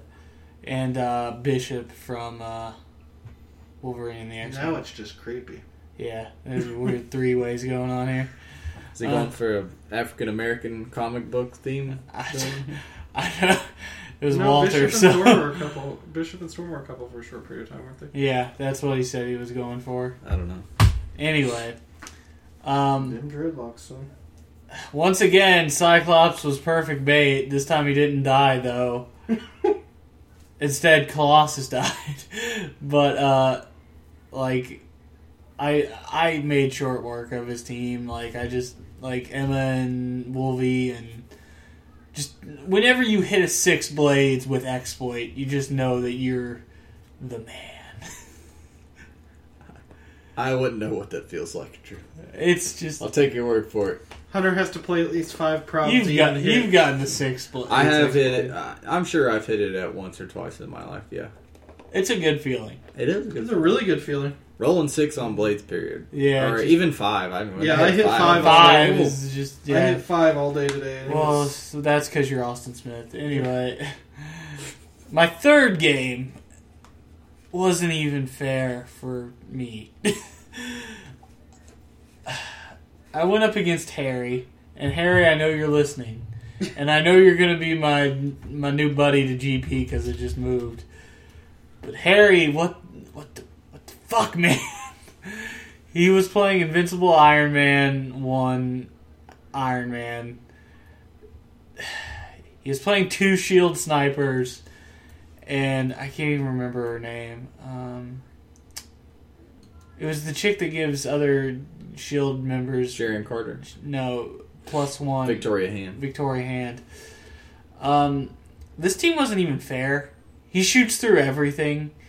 He it doesn't matter. He okay. He had the Phoenix Force resource dial on him, and they had sidestep. This guy had There's seven. a shard that gives sidestep. No, on the dial, there's sidestep at a, quite a few places. Oh, okay, sorry. Especially So- since he kept, I think, one or two shards on there. Once he killed Cyclops, which wasn't hard because he hit him for seven. through walls. through walls.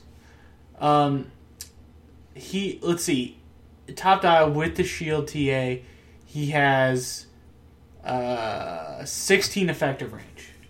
There's 24 squares on the map, and if you're starting at the end of a map, and I picked uh, uh, the negative zone prison because that map's good for my team, um, and it was better for his team, but it's just this guy's not even fair. He was like, "Well, if you were able to tie me up by some force of nature, God forbid that Cy- or Colossus would even be able to get through the fucking eighty-five thousand hinder." Really, that really that's what got me on Hunter's game was once that Iron Man is tied up, though he does have problems, This, especially on half. I must say, only only. Ah, never mind. I like Harry. I don't like Austin. I was like, good thing you didn't submit this team, Harry. Otherwise, Austin would have picked it immediately. totally would have. No, I really wanted to play a team of Tony and Gamora since now that they've banged in the comics, they're legal for Valentine's Day events. So um, the winner was uh, the best build was my guy, Oh, okay. Just go ahead. my and God. uh, CB Hawk. So I'll be contact. I think he was from Gmail. Yeah, he's from Gmail. So I contact you and figure out what kind of chips you want, and that kind of leads us. into our main topic. Let's do main topic first.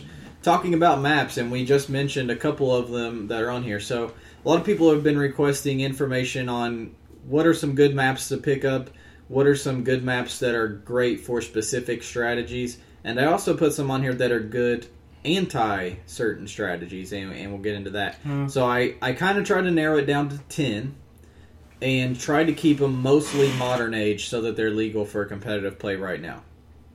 And also, I know this is a topic where you kind of want to see what we're talking about, so I'm going to link images to each of these maps on in the podcast description. If you open it up on Podbean or Reddit or HC Realms, if you find our threads or whatever there, you'll see links to each of these. You'll see the URLs for them. The only one I couldn't get a really good one for was Port of Miami from the Iron Man 3 starter set. I can, nobody has posted a good image. Spoilers. So- because no one bought the Iron Man three starter Anyway, set. um, it had some great figures in it. it had some okay figures in it. It had some great figures in it. It had some Half okay of them were figures in it. garbage, but the other half were pretty good. The number one map you should absolutely have is the Fear Itself Pacific Ocean map Oh my gosh. because the the antis benefits of this map are ridiculous. First of all, it's good to pros. The obvious one, fucking water teams. Okay, the whole map is don't care about nothing. The whole map is water. It has some hindering and it has a decent amount of elevated. And even though you deactivate the um, orange rules during tournament play, that actually makes it even tougher for people who have trouble with this map to deal with the map because the orange rules kind of help you. Yeah, deal they actually kind of help you. So, what, it's good for water teams, but like I said, the main thing that this is awesome about this map is its anti qualities. First of all, objects can't be placed on this map because there Yeah. is no clear square of terrain on the entire map. It's all water. It's all uh, hindering or or hin- yeah or water. So opponents can't place objects. So if they're playing absorbing man, pick this map. What are they going to do? What are they going to absorb? Nothing. Um, if they're playing a heavy super strength team, you know, pick this map. If they're playing a barrier team, pick this map. There's no clear square. Yeah, square. you can't place they can't barrier. place barrier. Smoke cloud too, right? The only uh, smoke cloud can go on anything except um, blocking, um, or relics. They can't Can't place place an ob- object on the map. So those are three, especially barrier, especially barrier. Barriers. Having a map that that absolutely nerfs a barrier team. Like if if my opponent and I roll off and I see he has Phantom X and a couple jinxes, you know what? I'm pulling out this map. Yep. Even if all my dudes are grounded. Yep. Who I'm cares? still pulling out this map because I just effed over his entire strategy of what Yeah. he's gonna do. I can think of every time I've played Justice League Team Base at like 500 points, and they play it at like 300 with a bunch of barrier figures. You done, you did that to me. I really wish I had this map then because it would have completely changed it. So this is definitely a must own in my opinion these days. Um, Bridge from Web of Spider-Man is one we talk Hate that map. we talk about quite a bit. I think everyone should own this map, especially if you're going to be playing range teams, because it gives you just This a is straight shot, especially for also energy explosion. Yeah, this is team. stupid for. I would like to point out that Austin just said he hates the bridge when in fact all he ever plays is range teams. I've just been I've played That's so decent many player. times. I'm just saying I've the hypocrisy so is times. thick. um, it like, never You technically start two squares forward. Both teams start two squares forward. Most people will choose to go to the full starting areas, correct. which does give you a, a Even if they don't, you're you're at least getting two closer by scooting too Yep. closer. Um, the reason I personally hate the bridge is because I've been I've played on it quite a few times. It provides really good cover for stealth teams. Yep, that's well, that was my next point. It, it, Yeah. it range teams, particularly range stealth teams or range flyers, because the problem, the thing about this map, is the fact that it's all wa- uh, water on the sides. Most of the time, nobody will ever go out there, especially if they're grounded, because they'll get stuck. So it, ton- it's basically a kill zone. The entire middle of the map is a giant kill zone, and if you have energy explosion, particularly like I said, you're going to get off some energy explosion damage on this map because they're going to be clumped together. Funny story about this map. Uh, remember that team, the Justice League team I played the other week that I didn't get to talk about? The Martian Manhunter team. no, that was That was me. That was Austin's. Mine was the uh, the Tab app Wonder Woman, Aquaman. Oh, Green yeah, yeah. Lantern, And, uh, yeah. Uh, I used someone picked this map, and I flew Aquaman and Wonder uh, Aqua, Wonder Woman and Aquaman out on the terrain, and I just kept hypersonicking back and forth, and I was just like, okay, I can deal with this. The other thing is like this is a really good map for characters that have Force Blast because uh, if they have now that Force Blast triggers on attacks, you could range blast someone, knock them into the water, and it's really hard for their melee characters to get back on the map after that. They have to waste like a full turn to do it. Another good thing about this map is um, if you're playing a book team, you can go to the side Yep. um, of your starting area, five squares on the other side of each elevated, and then drop hammers from there while still being maximum squares away from your opponent as possible. So you can, and it making it hard to draw a line of fire back to you if you're back in the corner. So uh, hammer teams on this map are, are really good. It's anti close combat, of course, since you're getting to take lots of shots at them while they move up on you. You will have to deal with some hindering bonuses, but still, the fact that you have a giant kill zone Not if you're While they're zero going. zero one. But yeah, I've also, it's also very good against Hand and Legion of Assassins um, teams because there's not really hardly any blocking bes- yeah. and or any walls or anything besides the very back corners Unless of they're gonna stay yeah the back. I uh, I actually do. This is a map I do need to personally use more offensively. Um, I've just played against more people that have picked it against me because it does. That's as you said, it does screw over some melee teams as they're moving up. Um, I just haven't had a chance to play it as a range team. Drew, did you need to say anything? Uh, I was playing Batman and Green Arrow on this map, and by the way, it's completely unfair. But yeah, go ahead. Um, third map that I think people should own, particularly if you're a big fan of Kryptonian teams, is the Mental Plane. Oh my gosh, this map. from Infinity Gauntlet. This is the one that looks like a giant chessboard. Um, the reason it's good for Kryptonian is because it's all the same. Um, a a couple reasons. One, it's all the same elevation, so your Kryptonian ATA is going to be in effect the whole time as long as you stay away from um, hindering or walls, which it is kind of hard to do, but for the most part, when I play this map, and I always play Kryptonians on this map, Yeah. you almost always can pull it off. And the other thing I really like about this map for Kryptonians or for Superman in general is taking full advantage of hypersonic Yeah. because there's lots of bl- first of all you're a flyer this is actually outdoors even though it's uh, even though it looks like it would be indoors. It's outdoors, yeah. and then um, you can fly over all of these squares of blocking or even around if you need to. You can fly around hit people or shoot people and then go back to hiding very easily. It's one of those maps that if you really abuse the if you really abuse the point of knocking your opponents off their move and attack, it it's a really effective map for that kind of strategy. You just start popping opponents, get them off their charge, and you could basically just keep going around corners, smacking them, running back with no problems. This is also one of the better um, hand and Le- League of Assassin uh, maps too. For the opposite reason that it's good for for the for the no for the fact that there's tons of blocking to stay next to. yeah. I mean, look. I mean, while you're moving up, there's always somewhere that you can stay. There's almost always a square that you can move into that's going to be adjacent to blocking. There's lots of blocking on this map, um, and it's good against range heavy teams. There's plenty of places to hide to block line of fire.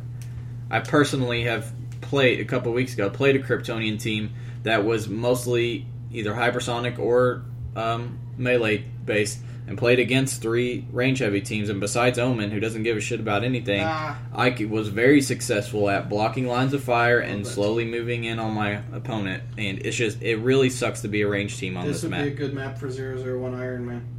oh yeah, Well, Or it's not a good fucking map for that.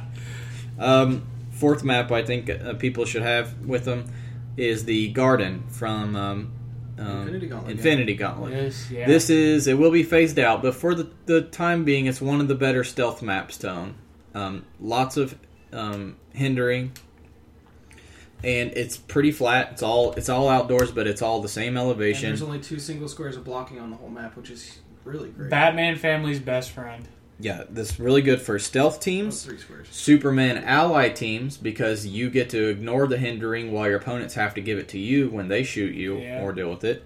And also outsiders teams for the same reason that you can use the hindering to your benefit defensively and then you can outsiders them to not have to worry about the hindering. And TKO teams. And TK teams, yeah, that's a good one too. I forgot to, to mention. It's anti it's a great TKO. it's again, it's anti-hand and League Assassin Yeah, there's- abilities because there's no blocking on the. There's like two squares of blocking, and they're in the very back corners, pretty much. Yeah, I've played this map pretty extensively, and I, I love it. Um, next one is the one that Drew played today, the uh, Chaos War Negative Zone Prison, and especially if your venue lets you use the um, the special rules. This is this map is particularly good for barrier teams because of the because of the special rules, and even without the special rules, it's a pretty good barrier uh, map. Uh, the special rules allow the walls in the starting area to not be destroyed. So if you have a, a figure like a Phantom X or a Iron Pharaoh or something like that that can or a Professor X that can stay and draw lines of fire through other people, this is this map's your best friend This will be a good Danger Sentinels map. because it's only forward wide across the front. You can have one barrier sitting back, one barrier figure. He throws out one single barrier, and now you're completely locked in because again, these walls cannot be destroyed. So it's harder for people to come in. It's harder for them to blow up multiple things to get into you. Yeah. It's hard. They can't take curse hammer and drill right through the side to get to your team. They can't destroy the the terrain. And even if you they can, even if you're not playing on the orange squares, there's still tons of areas where a couple blocking terrains mark off big lines of fire angles and stuff. So it's really good for barrier teams. And it's anti um, ranged teams for the most part. There's plenty of places where you can hide or kind of just sit behind that blocks line of This fire This is a great hand map. Especially if you have Oh, yeah. like sidestep or something like that where you can just shoot Oh my god! then sidestep over behind hand a with the Phoenix Force and sidestep. You're Drew, Drew, Drew played Absorbing Man on this map against me with the barrier team, and it took me. I had to eat through so many barriers just to get to my. I had to eat through walls. I was playing that duo Iron Man War Machine. Um, it was just annoying trying to get just get to his pieces, nonetheless actually hit him.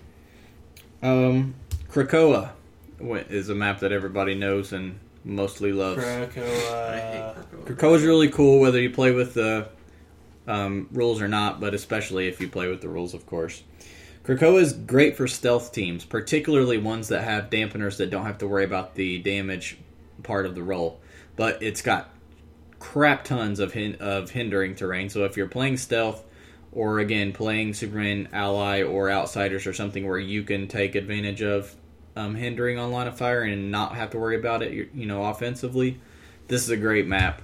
And then it sucks to be a swarm team on this map for the sake had of I played zombies on this team on this map once, and it ended the game so fast. Um, it sucks to be a swarm team because of the possibilities of the rolls that cause you know lots of people damage, and it sucks to be a stealth team if you don't have dampeners because you can't This- hide in that hindering without the risk of getting busted on the rolls. This map is great against Chaos War Hawkeye. That's what people used to run it specifically for.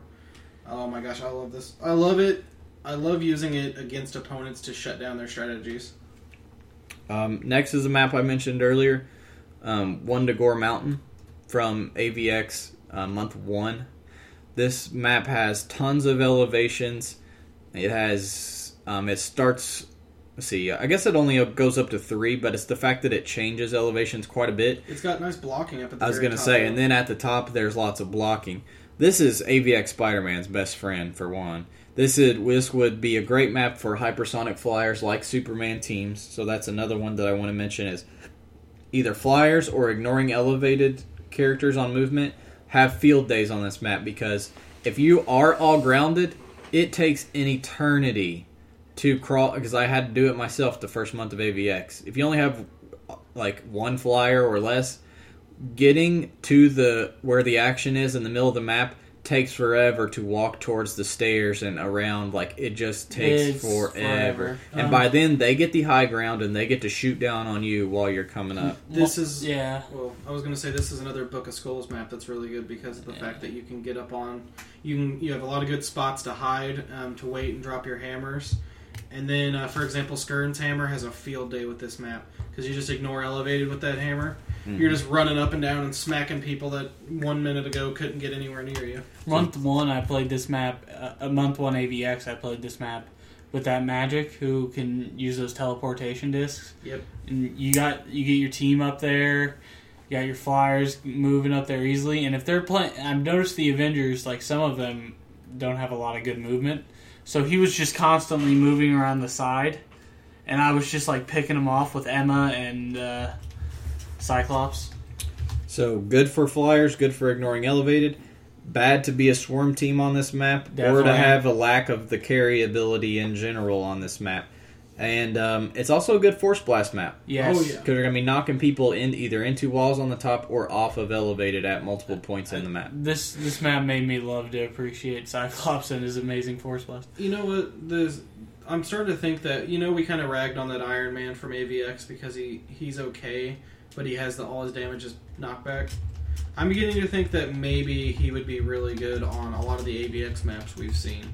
Like both sides of both month two and month one's maps have had great opportunities for knockback play.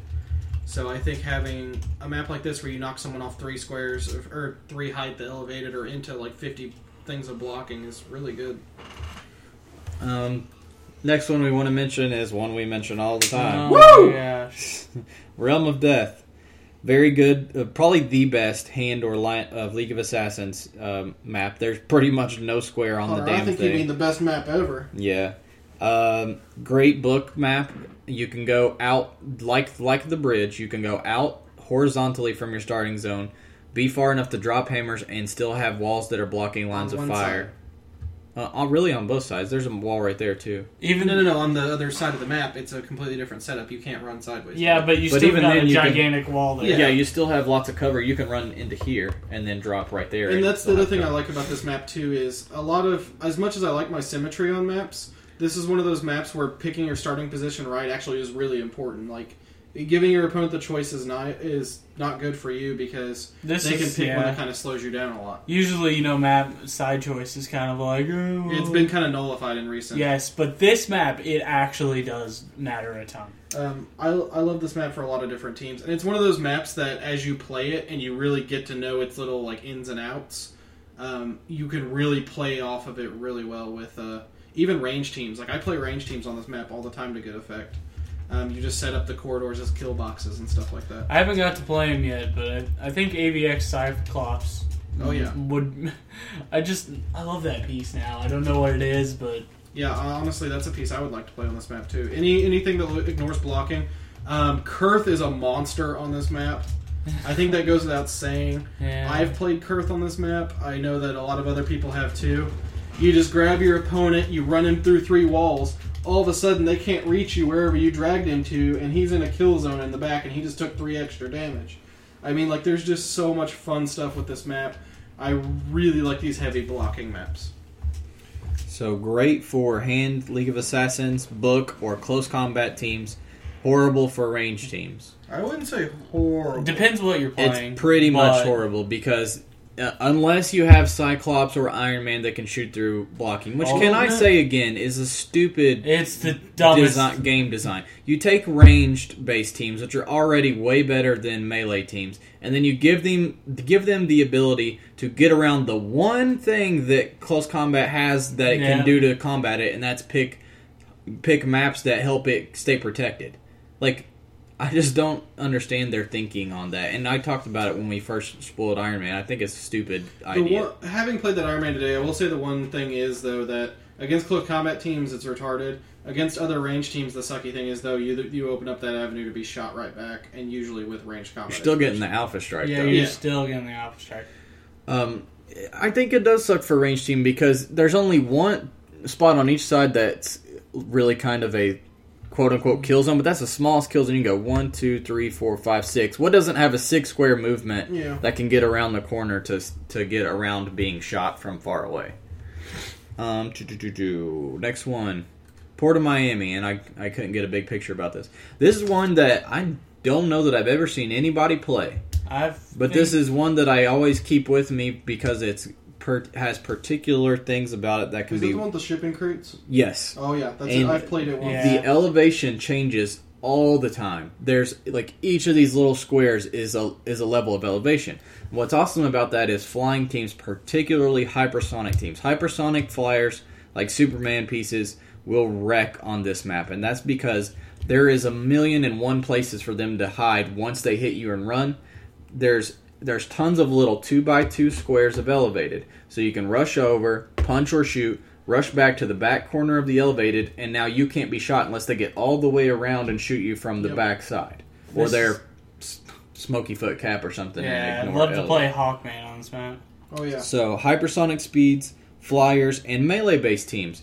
Even Iron Man would have tr- and Cyclops would have trouble hitting you on this map because they can't ignore Yeah, elevated. So you can hide yeah. behind the elevated patches to move in, and then when it's time, you can get your charge in without the risk of being shot the whole time.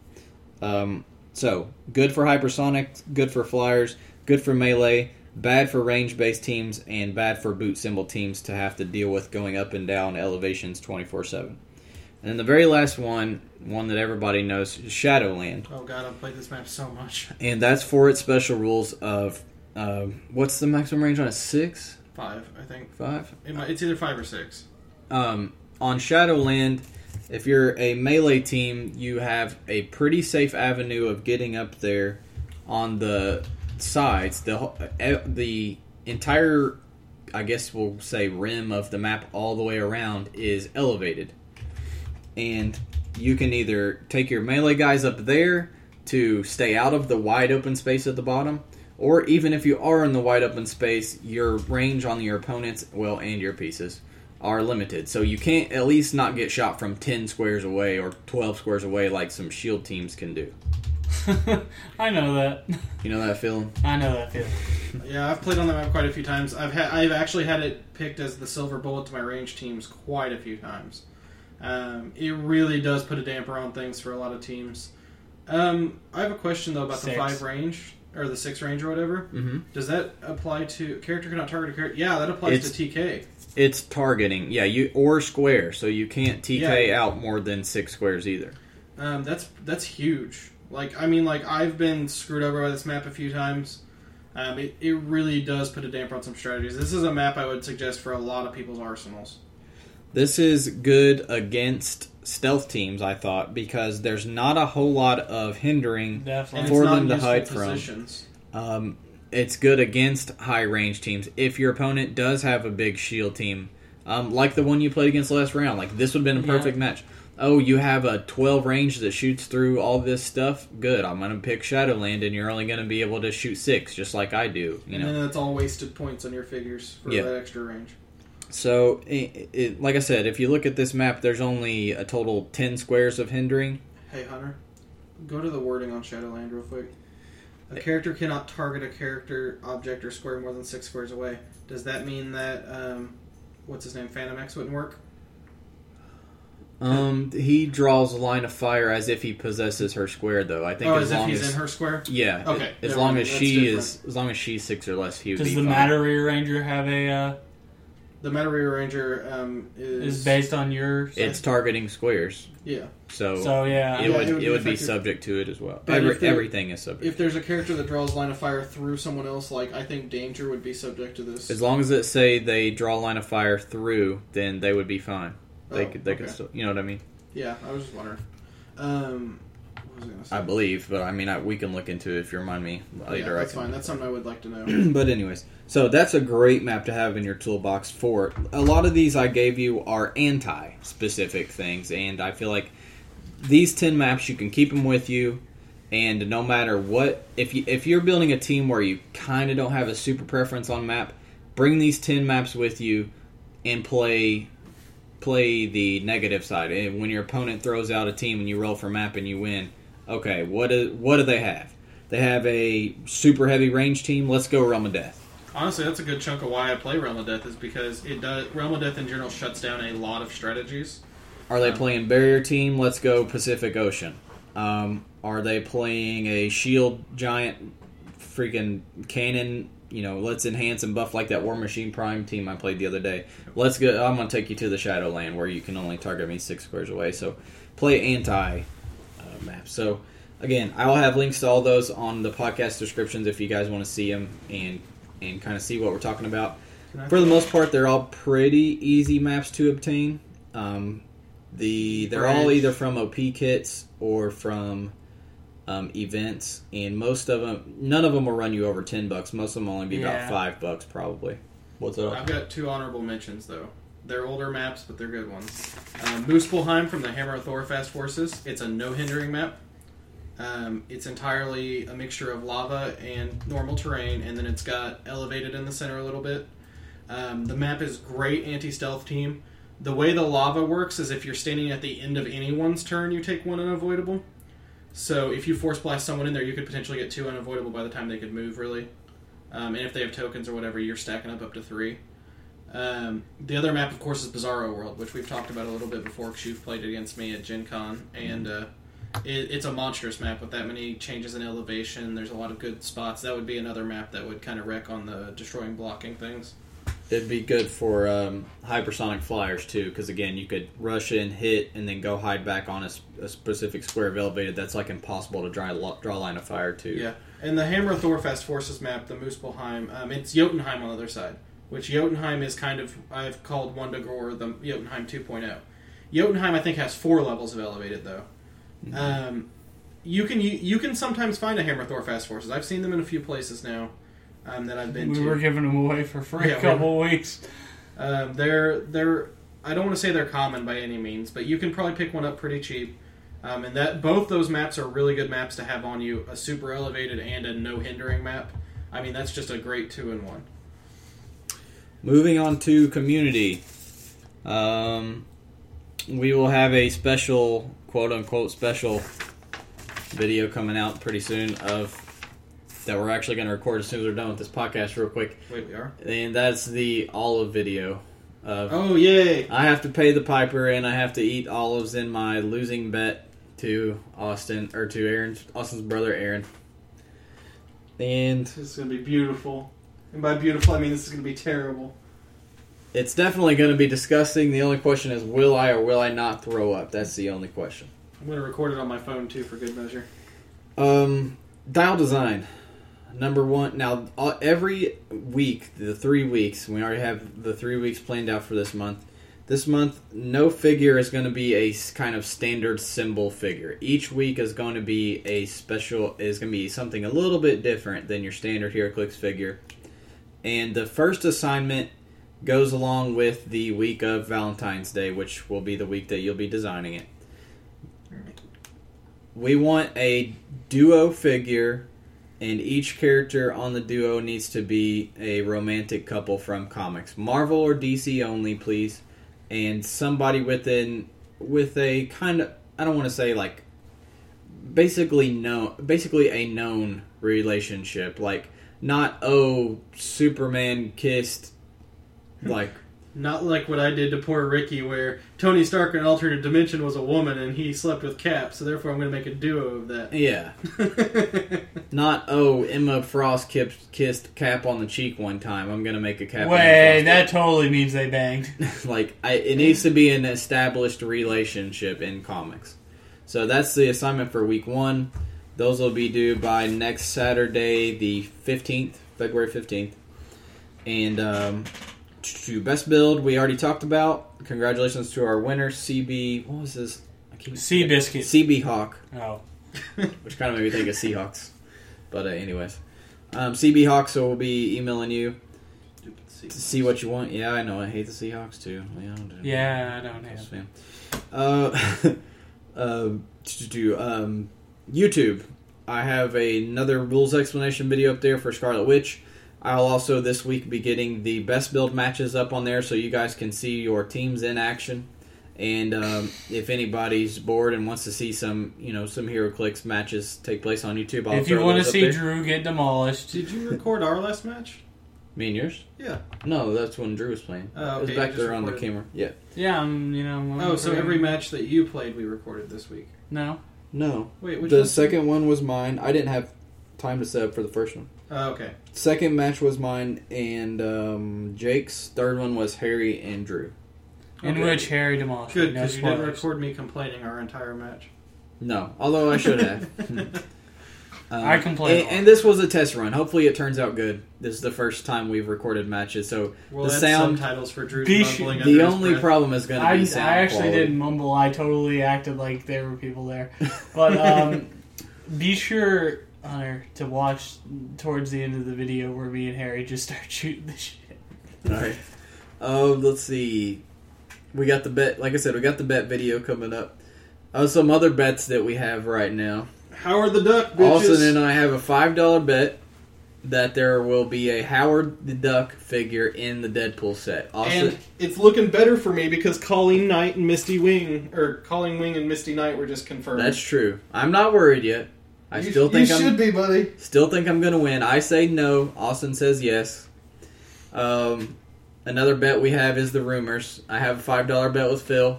I think that Black Lan- Lantern Anti Monitor will be a con exclusive. I definitely think it he will. says no, so we'll keep posted on I that. I would have bet against you, but I already have a bet on Howard, and I don't want to keep throwing money. You guys can comment. Let us know what you think about these bets. Who you think is going to come out on top? Um, and then uh, a lot of you guys have been requesting a Phoenix Force video for the rules explanation series. Oh dear God. As soon as I get time to really sit down and play with, first of all, play with it because I haven't got to play it yet, and we get a sh- another shard or two, and I get time to really sit down and think of every little question I can think of with this thing, then I will do it. So it is coming, but it's not going to be coming anytime super soon. I, I really want to make sure I completely master it before I make the video on it to ha- and risk having something wrong. Um, other than that, we had a question on our Gmail account from a couple weeks back, but we've been busy, so we hadn't got to answer it. It's from Eric Stivitz. Hey guys, just wondering if you thought that the Silver Centurion's torpedo might be the quote unquote silver bullet to Marvel 10th Iron Man. I don't know how he could use his special when you can't assign a relic or resource to a terrain marker. Just curious. Thanks, Eric. Uh, but they ruled that he's the one making the attack, so Correct. Um, I think a couple things. You don't really need a silver bullet to Iron Man, anyways, to do the silver bullet, which is M10 Iron Man. You don't really need a silver bullet to him because we've talked about on the podcast. There are ways to take him down, even if you are running a resource. First of all, the obvious one is don't run a resource because without his trait being effective, he goes down super quick. And that's the reason I personally don't play him often is because the last few times I've played him, I've done great against resource teams. It, it's not a straight shoe in by any means. And then the final, like the final match or something, I'll go up against someone who didn't play a resource, and they will destroy me because he is that specialized, that focused, and he is a short dial. Very I mean, you really need to, for his point value, it's hard to play him at 225 in a lot of games. I'm usually running about 150, and at 150, he's like maybe two use- 125. or 125. He's like maybe two useful clicks before he just dips off. He has one click of move and attack on 125. That's Yeah. the problem. And then it's he Force goes Blast Force after Blast. that. Yep. and it, that's just how he is. Like he he is good against resources, but you really need to take full advantage of his point values. And if you watch the M10 Iron Man um, rules explanation video I did, I talk about ways at the end to take him down and what you know what are your best ways to do so with some swarming or with outwit or with incap some sort of horde of zombies. with incap you can take him down already. Um, as far as whether the Silver Centurion torpedo would be a silver bullet, you're gonna need to wait and see what happens officially with the final errata and everything to Silver Centurion because at the moment it's kind of up in the air as to whether that would trigger Iron Man's or whether not. that was intended or not. Um, we had another question on our Facebook account. Let me pull that up.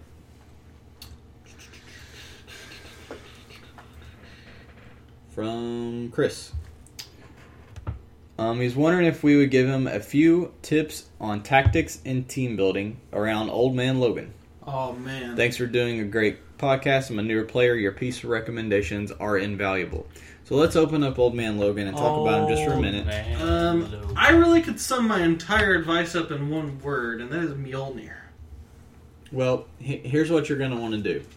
And let's talk about Old Man Logan real quick and his relic trait. Twice per game, give him a free action to remove any relics assigned to him and place a relic of equal or lower point value from outside the game onto his card.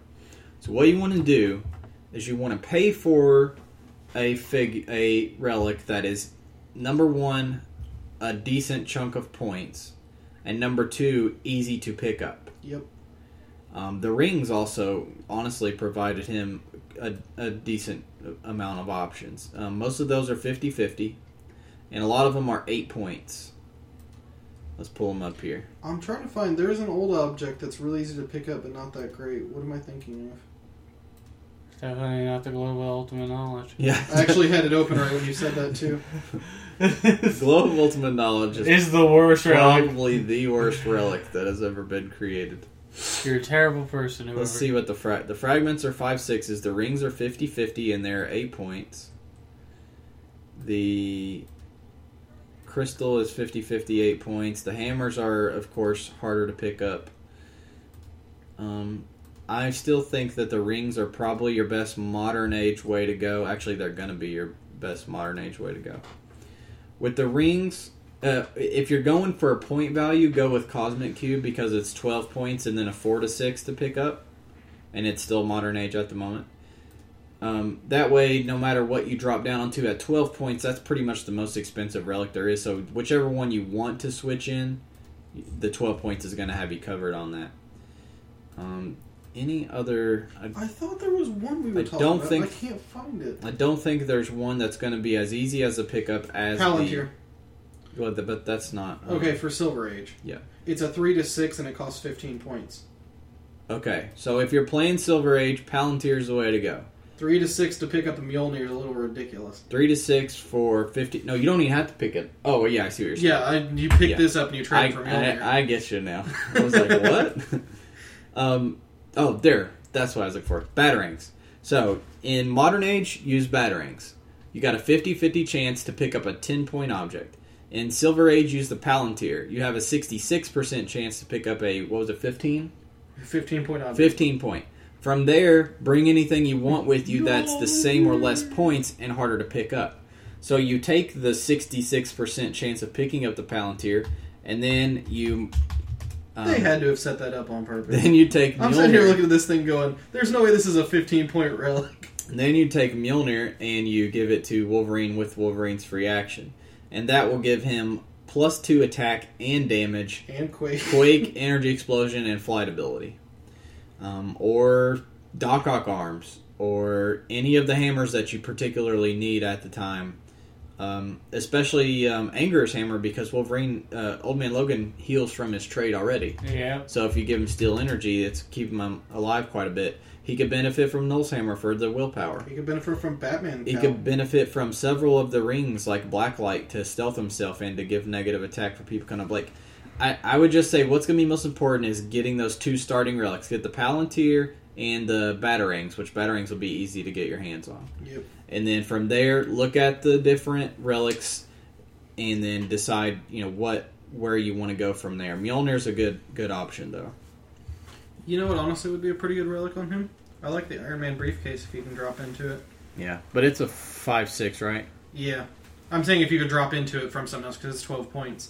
But giving Invul his whole dial would be nice. well, he already has good dampener, so he has invincible and then Oh, I didn't notice he had Imperv. Okay, never mind. Scratch that. Um, and then lastly, let's talk about comics. We're going to talk about Inhumanity. And Inhumanity is on, it just had issue two, and this is the follow up to Infinity. It's a mini event. It, I was going to say it's not a full fledged event like Infinity, but it's kind of a main storyline that's going on in Marvel right now. There are a few side books, none of them worth reading, so don't waste your time. Yeah. Inhumanity is worth reading, though, in my opinion, and we'll get into and it. it leads into the upcoming Inhuman. Written by Matt Fraction, we've talked about it multiple times. Great writer. Right, uh, writes Hawkeye and Sex Criminals right now, two of our, our favorite books this past year, or at least my favorite books. I love Um, Hawkeye. Invincible Iron Man also is the best Iron Man there's ever been. We talked about it before. And he uh, was responsible for that. And then art wise, issue one is from Olivier Coipel, who did House of M, Siege, and AVX. Oh my. Really? AVX? And some of the AVX, not all of it. Okay, I was It had say. a lot because- of different artists. And I then- know. AVX's art was terrible to me. Like, over, overall, I would say I really didn't enjoy like. Rob Liefeld drew it all. And then issue two was It's not. issue Yeah, yes. Anyway, Issue We'll get- we'll in art was done by Nick Bradshaw, who's a cover artist and who does the art for Wolverine and the X Men. I really love the artwork on issue one a lot. Artwork on issue two was still good, but issue one's was pretty breathtaking at times. And there were some scenes in there that they did really well. Lots of good detail and stuff. I really like the book, the book so far because I think this will introduce a lot of people, a lot of my friends, particularly eh, even you guys, Hi. to Inhumans I have no and squad. realize why I love Inhumans so much in Marvel Cosmic, but especially Inhumans. And this is a good kind of um, what's the word I'm like like starter kit yeah. to learning about Inhumans. Karnak is awesome. Yeah. I've never read anything with him in it, and just like this first issue has him in it, it is He's pretty great. In both of them, actually, and he is just so awesome. Like overall, like as Hunter said, like I don't know shit about Inhumans. I know a little bit about about Black Bolt because I read a lot of Illuminati stuff and crap like that, but I don't know squat about Inhumans. And so, like, this is a good jumping off point for me following Infinity, where they played a good role in it. Um, I just love. I think the writing's really well done. The characters are very defined. That's another thing you we don't really think about a lot when we read books. Is sometimes authors have trouble distinguishing character personalities well. Mhm. I think it's very, very well done um, with how each character reacts to situations, their thought processes, all that stuff are done really well. Um, and of course, as I said earlier, the art's been great. I mean, like, I, I've been introduced to Inhumans only on seeing them once in the art at some point, and I'm like, man, I really want that guy as a clicks figure already. I another thing about it is the first issue, like I said, is an intro because it takes you back. It even goes back through the art. The it basically tells the origin story of the Inhumans Yep. Yeah. in detail, and it even talks about like people like Randac who like I've only seen in like one or two hum, Inhuman things in the last ten years of reading Marvel Cosmic books. Like it, it goes through the entirety of the Inhumans, talks about where they're from, why this right now is going on, reveals the fact that the Inhumans, you know, are interbred, which has been a whole secret this whole time, you know, and not just to the characters in the book, but to us. It's the first time this has ever been mentioned, and so it's a really cool time. I feel like it's a it's good because people who've been reading Inhumans, the little bit of stuff there is on Inhumans, enjoy it because it presents new stuff to the table, and then new people who have no idea about Inhumans are it's a great stepping Yeah. stone to you know introducing them to them and and I really like it. It's very well done. Fraction's amazing of course. We all know how good Fraction is. It's really well told. Karnak could not be written any better in this freaking first issue. Medusa's great. like oh, Medusa is really great in this too. um, but yeah, Medusa is kind of the focal point in issue two, and probably will be the focal point in most of the rest of the um, series because everything's on her shoulders now with Black Bolt gone. Which, of course, first of all, there's no way Black Bolt's dead. There Let's is get- no way. First of all, any comic book character, if they say they quote unquote died, but you never showed them dying, they're alive. Yep. They're alive. Especially Black Bolt. Yeah. Black Bolt's alive. Okay. He's gonna come He back was in the one day. fall- Considering he quote unquote died once. I was gonna say he was in the fault for years, and we all knew he was alive the whole time. And sure enough, he ended up being alive. I think Maximus is him. up to no good again. Well, that's also goes without saying. Maximus is always up to no good. I'm sure he's going to be a huge part of this He's awesome. this event, but um, I think Marvel's really pushing Inhumans to the forefront, partially to support their cinematic universe too. absolutely. Um, they Uh, can't. For those of you who don't know the fiasco, basically, eh, um, Fox owns the rights to mutants as a word. Marvel cannot say the word mutant in a at- movie, in a movie at all. So Marvel can't really do any. They don't have the rights to X Men in movies. They don't have anything like that, and they need a good substitute. And what this effectively did was a second jumpstart of quote unquote mutants around the world that are Inhumans. I call them space mutants. Space mutants works too. Um, I think they did. Basically, that's what they're pulling. They off. are. They're space. I know mutants. they are, but So uh, what what we're getting and what they started Inhumanity is uh, around the world, all the Terrigen mists have been released, and like all these people are awakening powers they didn't know they had because back through their ancestral lines there were inhumans and stuff like that, and it's how they react to them, the powers they're given. Um, and Medusa's trying to come to come to heads with the fact she has to lead these people into a new era, and so and rebuild the whole empire, the Inhuman Empire. So really, it is Marvel pushing Inhumans to the forefront because now they're everywhere, and everyone's going to have to deal with them in some capacity or another. And it's kind of like a, it's kind of like another age of mutants. I told you that should have been our song this week. It's going to be our outro. oh, We'll get into it. Uh, yeah, I think every Marvel fan, a lot of Marvel fans probably are already reading this book anyway, so we don't really have to tell you to read it. But it, it's worth reading, even if you. If you don't know squat about Inhumans, it's a great jumping off point. And Yep. it's it's a well done book, anyways. You know, even just as a general comic, it's pretty well done, and I suggest people do it. One other quick mm, uh, comics thing I wanted to mention because Austin and Drew and Phil and I have kind of, in and Drew some too, have kind of um, talked about the Mighty Avengers and the hidden characters. Oh, did you finally figure out who it was? But- no, I already told you. I know who it's gonna I be. know. I've actually known who it was though. Okay. From day one, I said, it's got to be Blade. First of all, the whole team's black. Who's the only other Marvel character? I mean, there's, of course, there's some more, but I was like, A, it's got to be Blade because of it's a black character. The way he talks, his dialogue sounds just like old Blade comics. And the fact that he says something about a trench coat in, like, I think it was his second or third issue. yeah, when he He says something about a trench coat. As soon as he said that, I was like, "It's Blade." And the boys are like, "It's not Blade. We know who it is. Do you want us to tell you?" I'm like, "No, don't tell me." Me and I'm like, "But I swear, it's gonna be Blade." Me and Philip been in here laughing because what happened was Marvel accidentally leaked that it was Blade. What Oh, hap- I didn't even know it was for sure Blade. Yeah, we, we okay. Here's what happened. Um, So I was right. yeah, you were right. Fucking knew Oh, it. sorry, I didn't mean to spoil it for you. You just, I'm gonna kill Drew. Stab him in the heart. Woman. um, me and Phil have known for a while because Marvel sent out a thing um, for like an artist send out to try to get people interested in doing the art for uh, for their upcoming comics. And uh, one of the panel sets is it kind of gives the descriptions and a little bit of an outline, and it's the scene where he's getting dressed into the Spider-Man uniform, and it says in like parentheses at the bottom like Blade gets ready or whatever to be the whatever hero he named himself in Mighty And that was fucking descriptive as shit. I know. So they send this paper out that blatantly says it's Blade in this scene in this panel. And so everyone's like, "Well, now we know who it is." And me and Phil have known this for a while. We've been laughing because you were so dead set it was Blade. That, It had to be Blade. Yeah, I know. It was just fun to see you running around with that idea. I was like, you well, were so proud of yourself. I was like, it could be Kaine.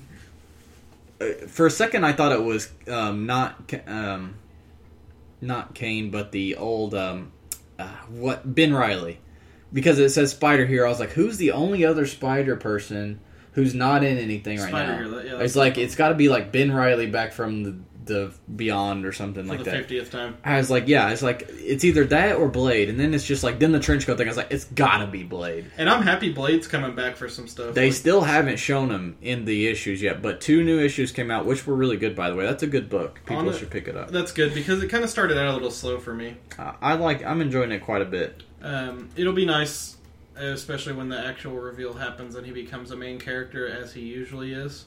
I will definitely enjoy it then. Um, Sorry about the spoiler, guys. Was not meaning to do that. that's okay. I think it's it's going to happen in the comic very soon, and I'm kind of wondering why they've waited this long to I know. to say it. To drive up sales because we're Marvel. Woo! Well, you belong to Marvel now. You're spoiled. So Marvel's gonna put a, a NDA on this podcast because you just spoiled that Blade is. A Oh God, not again! I just I'm sorry, Marvel. I know that I spoiled the fact that Captain America's really a woman once and kissed Tony Stark. and kissed Tony Stark. That's gonna do it for us today. we want to thank you guys for tuning in. Be sure to subscribe to our YouTube channel. Follow us on uh, Twitter and fu- and um, like us on Facebook.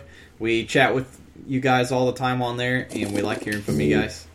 And also, subscribe and rate us on iTunes. It's been a while since I asked for that. We have gotten a lot of new listeners since that. Um, subscribe to us on iTunes and give us a rating. We're not even asking for five star ratings. Give whatever you feel is accurate. We're Which not- is five stars. which Let's is five stars. God dang it! But thanks for tuning in. We'll see you guys next week. Hunter, the Marvel lawyers are here. Hurry! Blockade the door!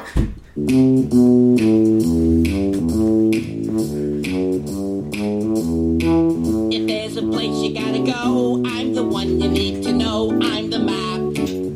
I'm the map. I'm the map. If there's a place you gotta get, I can get you there. I bet. I'm the map. Song is scarily accurate for maps and hero.